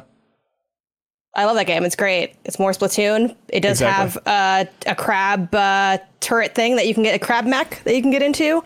I think its single player is the best of the three. And while it is inherently iterative, I think it's it iterates in a way that's good and meaningful and skews upward. Um, I think they just continue to get better with that franchise, and it's a great franchise. Yeah. I love Splatoon 3, but I would be surprised. Well, I don't know. I was going to say I'd be surprised if Splatoon 3 beat both Pokemon games, but maybe not. Like, I've had a lot of fun with all three of those, and all three of them have that Nintendo sometimes things don't work just because they don't work. Yeah. Yep. I like Splatoon 3. Um, I definitely played the most out of Splatoon 1. It, it is, I totally get it. It feels like more Splatoon. I do feel like this is the best one. Um, but yeah, I was, Uh, best single player, to be clear. Yeah, yeah. Like I don't know. It's a weird. Yeah, I, I know. I I'm with that. maybe Janet. Did you finish the single player? Did you play? The I didn't finish it, and I did turn my volume down when you were talking about the end. But I did play a, a good chunk of it. I just haven't right. finished it yet. I, Yeah. I, it's genuinely my favorite single player campaign. Like I think it's, and I, that's what I play Splatoon for. I, I like those Yeah. That, those great Nintendo campaigns, and uh, especially the last. I'm not gonna spoil anything. Don't worry. But especially the last like two or three hours, I think are stellar. Like I wish the whole uh, campaign had felt like the last two or three hours. Yeah. yeah, I, uh, I, I finished the campaigns before for Splatoon. I didn't finish this one. I, I was just dumbstruck by when we were streaming it and literally were disconnected every five minutes. Like that, that blew my mind. Um, Wait, is that a problem for an online multiplayer game? it's, it's a big problem. Big paying problem, subscription Janet. It gives you time to like reflect. yeah. Like, did you want that loadout? I Maybe mean, not. It, it won best the store, I don't multiplayer at the Game Awards. So what do I know? Also, there's a locker you can decorate. I mean, Okay. is the locker big enough? No. Does it expand? Yes. Does it expand quickly enough? No. But you know, that's the push and pull, baby. You know, that's the You can you can really feel something booting that up. I'm gonna copy this and I'm gonna move it up, but I do want to know like who's is anybody else like oh absolutely two tens Splatoon three. To be clear, I don't know if I'm even that person. Okay, Yeah, I- all I right, feel all about right, it. all right. I feel like we're in the territory where no one's saying that about any of these games of like absolutely two tens. yeah. Yeah. Yep. Well, uh, Jeff, um, I was going to ask if you wanted to uh, tag team uh, get uh, Midnight Suns back in there. It is in there. It is Oh, in it's there. up in there. there. Yeah, It's yeah, number up twelve. Oh, okay, it's yeah. up there. You're, you're Oh, fine. You're set. I would have set. been. I would have been sweating for like Yeah, the last wait, forty-five minutes, Jacob. You've been Well, I guess- When Yeah. did that happen? Uh, I think I, but I thought we put it was in the round of like everybody's top threes. It was like okay, Oh, Yeah. right. yeah. I mean, should we talk about why it's so good? Well, I feel like we haven't. I don't think anybody's yet. tearing it down. I think that's a good one for next week. I'm tearing it down. Oh, Oh yeah, for the ordering of it. I mean, I bet it'll If it end up ends in up the in two here. tens. okay. but Then I- let's then let's save that. Then let's yeah. save that. Let's just focus on uh, bumping up stuff that people want to fight for right now. I I would, I would like to have the discussion about Atari 50, the anniversary celebration. This seems like a good time to, to talk about that one. Um, yeah, I anticipate like if that makes it, it's probably like number twenty. But yeah. It, and this, I don't know. This is almost why I wanted to talk about it on the last episode of as like greatest art of Mhm. 2022 because there's not a lot of like new actual game in there. It's just the. I mean, there is some, but there are, yeah. the it is the presentation of history in a way that feels like both a game and a coffee table book and like an interactive documentary kind of thing that I just I think is really good and I hope we get more stuff like that. Yeah, I, I am totally with you. It is is a weird one to include here. It is that interactive documentary format, but at the same time, it's like it's got what over 90 games in there, and a handful of those, I don't know, six to ten are new games that are kind of Yeah, reimaginings they, they of like the old Atari made games. Incomplete versions of Atari games and remade certain ones. Yep, And stuff. It's, yep. It's cool. Yeah, and also included like prototypes I'd never seen the light of day before and stuff. But that is just, you know, as a fan of game history, not to the extent of somebody on this podcast, but as a fan of game history, it's like Atari, I think I got it. Eh, Pong, Breakout, got it. And then you go through this and you just have your eyes open to like, God, there's so much I do not know about video game history and I haven't given credit to. Just from the small things of like, oh, Breakout, got it. But it's like, oh no, here's the actual flyer that you can actually rotate and pan and scan around and understand that they went for like a jailbreak theme for all of the marketing for Breakout. It's like I, I had never considered that, but sure, of course. And then genuinely having those moments of like, here's uh tank, and then we made a new version called Quadratank. And it's just something about like celebrating and highlighting the work from these developers from 50 years ago. Sometimes, you know, we're not going to have too much longer with these pioneers of the industry and just like taking the time to celebrate them in such a big, loving way to be like, yeah, that half that out idea you had 50 years ago, we're going to blow it out and make a whole new game and pack it in here. Um, it, it genuinely made me emotional to go through. And I'm not even, I'm not nostalgic about Atari at all. Um, but there's just Yeah, I mean that's that's what I want to say too. Is like most compilations and Digital Eclipse is you know far better at this than any other studio as far as I'm concerned. Um, at at making sure they're not just this, but you know most compilations are just like a, a nostalgia kind of like it, they're not. It's not that that's a bad thing. It's just that it would almost certainly disqualify it from being in the two tens otherwise. Um, but this, I mean, I certainly have no nostalgia for Atari. Like I'm you know? I, I did not grow up with that. Um i don't think a lot of the games are particularly good or fun. I just think as a as a celebration of history like this is this is very different than other compilations in the way Yes. that it is um presented. You know it's it's not a uh it's not just like pick your favorite Capcom arcade game and press play and yeah now you're playing a game that you used to like playing again and that's great. Like it the games almost like I'm glad they're there so that you can jump in and be like, ah, okay, that's that's what they're talking about. Yar's what this Revenge. I've never played like. it before. I've heard that name. Yeah. Now I know what Yar's Revenge is. Okay, yeah. But you do not need to like spend more than five or ten minutes with any of these games. Um and and that's like on purpose. And I think that's I don't know. I think it is a really, really fascinating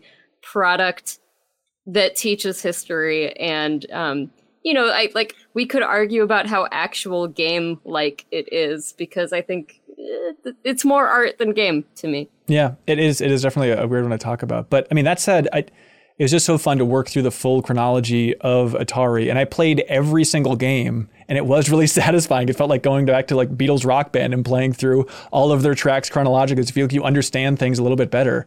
And yes, a lot of these games are you jump in there and it's like, okay, I got it, and, and jump on out. But then there's moments like, oh wait, no, Tempest 2000 rules. Or like I had never played Major Havoc. I was like, I this is a really cool arcade game that I have never experienced before. So there are gameplay bursts of excitement in there, but so much of it is just unpacking the history of the entire game industry, having that moment of what is it called? Just haunted house. It's like, hey, here's the first survival horror game ever. If you ever wanted to see it, you're just blinking eyeballs walking around this house. It's like, oh my god, I never even thought about it. And then you know, there's one called uh, Quantum where it's like, okay, in this game, you're kind of like using a trackball and circling around materials to trigger some effects or something like that. And it was just so wild to play that and then also at the same time be playing Sonic Frontiers. Um, and it's like, oh, one of the first abilities you get in Sonic Frontiers is doing that like circle move with Sonic, and then once you complete the circle, then things pop out. And it's like, and just knowing like, oh, the first time that really happened in the game industry was Quantum, this completely forgotten about Atari game, uh, and I know that thanks to Atari 50. So just tracking so many of these origin points for the industry and having them surfaced in such a beautiful way, I I really loved it. Um, Atari 50. It'd be a funky one to include, but God, I'd love to include it on that list. I like how funky it is, and I think it's cool. Yeah, I like. I mean, having not even touched it, I really like y'all's arguments for it. Kelsey, we did it. We're moving it up. now nobody rock I feel the like boat. I'm getting away with something. Shut up! Shut up! No, it's great. I It's wouldn't great. celebrate just yet, but it's on the list. Oh, it's the only one that's locked in. Weird. It's the locked in font being used. yeah, I don't even know how you did that on Google Glass. It's pretty impressive. It wins for that alone. Right. Locked in at number one. What what else uh, are people feeling passionate about? For people listening, more or less, we have we have two slots open, um, and contenders are Mario and Rabbids Sparks of Hope, Neon White, Tunic, the Pokemon Twins, Weird West, Wordle, Last Clockwinder, Splatoon three, Stray, Return to Monkey Island, Patrick's Parabox, um, Signalis. We haven't really about. Jacob, how are you feeling about Signalis? Great, A plus. um, I mean, it is it is another where it's like it is it is so individual that I I do think it would be kind of hard to win over the room and I am comfortable with it being like my individual but like I I just think it is it it's just so ambitious on a level that is kind of like it is I, I, I'll try not to repeat myself from the last time No, we talked it's about interesting. it. I want to hear you unpack the ambitious thing because you know, Kyle, you, you played it and enjoyed it as well, just for reading the room, right? Yeah, And I would. okay, if and I- we want to get like sort of technical about it, I, I did like it more than like Neon White and Tunic, Right. um, sort of on that loose list that we have. But uh, yeah. yeah. I mean it's it's just kind of like it is the the thing that you go back and you play Silent Hill 2 and you're like, "Oh my god, every enemy and boss in this game is a like is a metaphor, is an analogy, is kind of like symbolic of something happening with the larger narrative. Every every piece of a puzzle, like when you're collecting things, you're not just collecting keys, you are collecting like aspects that that feed into your larger understanding of the world and your understanding of the world then leads to understanding of the characters like internal struggles and like what's going on there. It's just like it it is so it, it's so cohesive as a storytelling like device and horror feels like the best genre to do that in but maybe one of the most challenging. And i just like you know it's hard for me to think of many other horror games that have really kind of done this kind of thing uh in recent years and signalis pulls it off and Yeah. uh, it's also a, a, a cool story about immortal robots that looks neat. We Yeah, already we kind of got that robots. immortal thing checked already for the two tens. We don't need more immortal beings here. um, it, it- I I heard everything, Jacob, except for like absolutely belongs to spot on this list. I mean, do you just love it a lot, or do you feel You like need it? a little more passion there, Jacob. no, I, no, I need to not know. Just I. I need an action No, point. I- I mean- Therefore, genuinely i i don't think it needs to be on the list wow. I, okay. you know it's like that's that is i think you should play it but like i do think that some of the puzzles are kind of frustrating uh and also i just like it's you know, I, I I feel like it'll just kind of either work for people or it won't, and I am not, you know, like it's not my one game that I need to be on here. Yeah. Okay. Uh, last Clockwinder. Are we feeling similarly about that, Leo, or where are you at with this thing? Okay, everybody except Jacob, take your headphones off. Jacob, we can get any VR game we want on here. There's always one, and nobody else is going to check if it's good. That's right. We're not true. even have to fight that hard. Um, I I think it's. I mean, how how are you feeling about it, Leo? Because I'm. It's it's in my top five for sure. Dang game. I think it's awesome. It's, I mean, my favorite argument I've heard from you guys is that it's like there's, it's incomparable, right? There's not like you can't really compare this. You've never done what you do in that game in a video game. Which is you're the closest VR. thing is like acting. if you've done acting, because you're recording yourself, like we said earlier, throwing p- p- food around, and it gets more and more complicated, making more impressive contraptions and tossing them to each other. And it's so fun how much of your personality shows up in those recordings. Sitting back and going like, "Oh yeah, that's the time I bumped into my microphone," and you can see my guy like stutter there because he reached too far. I mean, it's like, and the other really fun thing about it is you're, y- y- so you're recording yourself, and then the recording will do the same thing that you did in that recording every time. And so imagine if you just had to make a half court basketball shot once and then you recorded it and then yourself would just make that half court every single time and so there were like there were times when i was like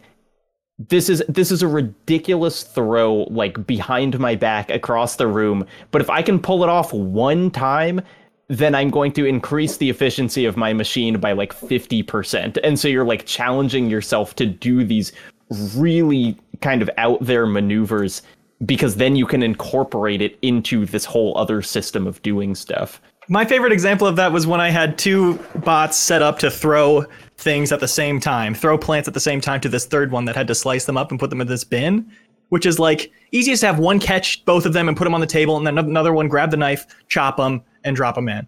But I was like, if I just make this one bot, and it ended up like, I think I could do this. I cut the first one out of the air at the right moment so that the bottom half falls into the bin, and then catch the other one, and then slice that off so it falls into the bin. And you have to grab the knife at the start of that too. And so it was like, I was streaming it to my friends, and it was honestly like 20 minutes of like setting, resetting, let's go for it. Ah, made the first one, but not the second one, and just trying over and over again until, yeah, hitting it perfectly. And it doesn't feel like the game screwing you over. It's like just a test of your dexterity. And that's what's so cool about VR.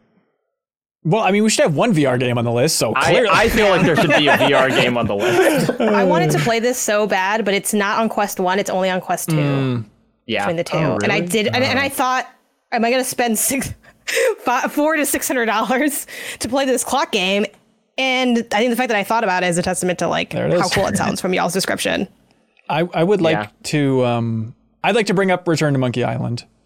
Uh, Wait, wait, wait. Can we just talk about why we're ignoring Cult of the Lamb? I feel like Sarah, most of us played I've it. been Is there like a I've been reason? I've been screaming somebody champion something for an hour. so you're just no, no. I- Well, I've been waiting to get uh, Please, a word in, but please. like, is there a reason like we're not pushing Cult of the Lamb up? No, go. go Yeah, on, have- make it the list? have because at like it, I really enjoyed Call to the Because I was Lamb. just about to shoot down Monkey's Island, so we might as well just just Village pause here. Builder. It played well. I felt you know that it was pretty good. There was a lot to manage in it, but like if you're bad at roguelikes, which I am, you could lean on sort of like the cult building aspect that would then kind of help you get through the roguelike. If you're better at roguelikes, you could probably ignore your cult. But like what a cute, charming game yeah. where you know you could do whatever you wanted. I had them on like magic mushrooms 80% of the time. So they would just work at full capacity and never sleep. like what a good game. I feel like it's a little bit. I think everyone here likes Cult of the Lamb that played it, right? Mm-hmm. I'm trying to figure out. I'm trying to figure out if it's at that stray level of like this is a really good game versus it's like oh this is this is another level. No, Like, I mean, I think it's way better than Stray. Yeah. Like, okay. I just didn't, frankly, mention it because I feel like I've talked a lot. So I'm just like hanging you- back, then killing things on the side in my mind, and then waiting to snap. That's that's what I've been doing. That's it. As somebody who only played um, the first couple hours of Cult of the Lamb, like does it does it hold up? Does it build well? Does it sustain throughout the entire experience? Yes. Okay. Yes. Yeah, it's it's cute. It like, you know, the It's cute. difficulty I got goes that up. part. A little bit of a bullet hell aspect to it in like the boss fight, but So to the point Sarah, you think 210 slam dunk Cult of the Lamb? I mean, like, there's a lot of games on this 210s list Right. that I question, but I definitely think Cult of the Lamb should be up there. The cult mechanics were really, really strong, and I Yeah. loved how the variety of cults you could build. But the combat wasn't And, like, really the there other for me. I was like, if this you was would any harder, find- I would be checking out because I mm-hmm. Yeah, don't yeah. want to like try the same thing again. Yeah. I agree. Okay, it's up there right now. Um, that's two tens, but uh, nothing's nothing's locked in. Um, uh, return to Monkey Island real quick. I'll bring it up. Janet already. It seems to be naysaying. Um, for for me, it feels like the most personal game of the year, and a lot of that's the development history, and it's tough to untangle it. But the fact that they include like a beautiful note from the developer in that game once you finish it, I think really elevates that. Um, but the fact that you know, uh, Ron Gilbert and Dave Grossman can come back to Monkey Island and still feel like there's so much energy and like just a fresh blast of like, hey, I know this is what we're known for, and people have been bugging us about Monkey Island for our entire lives. We still have a ton of great pirate jokes to tell, and they're like telling it with enthusiasm, just in the writing. Like, I think that game is really funny.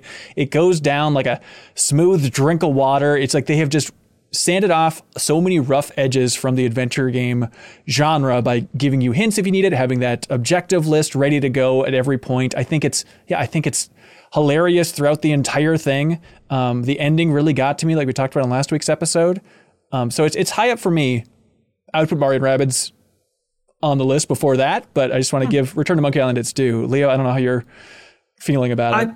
I, yeah, I'm maybe halfway through and I'm really liking it a lot. It's like the art style has not just grown on me, but it's beautiful now. Like I love the close-ups and I love the the pace. It's just like watching a really cool cartoon. And Yeah. yeah. writing is great. Some of the puzzles I think are a little obtuse, but it's no big deal. There's a hint book that takes you right through them. Yeah.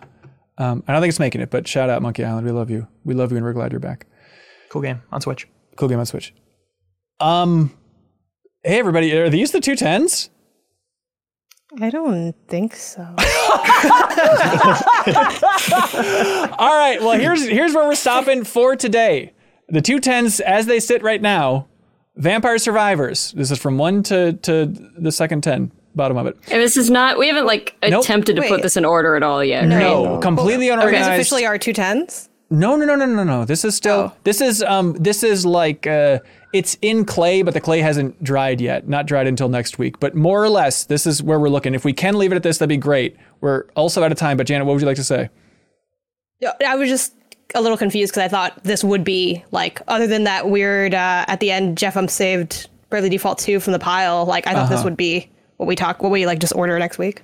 I mean, I would love for it to week, be next that way. episode. I'd love for it to be that way if it could. But we should also, th- I mean, we're just, we're ending because of time right now. And I Yeah. think we should also stew on what we're actually Yes. mad didn't make it up. Yep. And be ready to fight for that. And next week Yeah, we'll be get back for everything else. So here we go. The list right now. Things can move up next week, but Yeah. But it'd be Yeah, I lovely if we could keep it. But I hear you. Vampire Survivors, Horizon Forbidden West, Elden Ring, Xenoblade Chronicles 3, God of War Ragnarok, Kirby and the Forgotten Land, Immortality, Citizen Sleeper, Pentiment, The Case of the Golden Idol, Tinykin, Marvel's Midnight Suns, Nobody Saves the World, Hardspace Shipbreaker, Live A Live, Fortnite Zero Build, Rumbleverse, Atari 50, the Anniversary Collection, The Last Clockwinder, and Cult of the Lamb for the rough outlook for the two tens. And then below that for the bubble still, Mario and Rabbids Sparks of Hope, Signalis, Neon White, Tunic, Pokemon's, Weird West, Wordle, Splatoon 3, Stray, Return to Monkey Island, Patrick's Parabox, Rogue Legacy 2, Potion Permit, Rollerdrome, Strange Horticulture, Roller Champions, Cursed to Golf.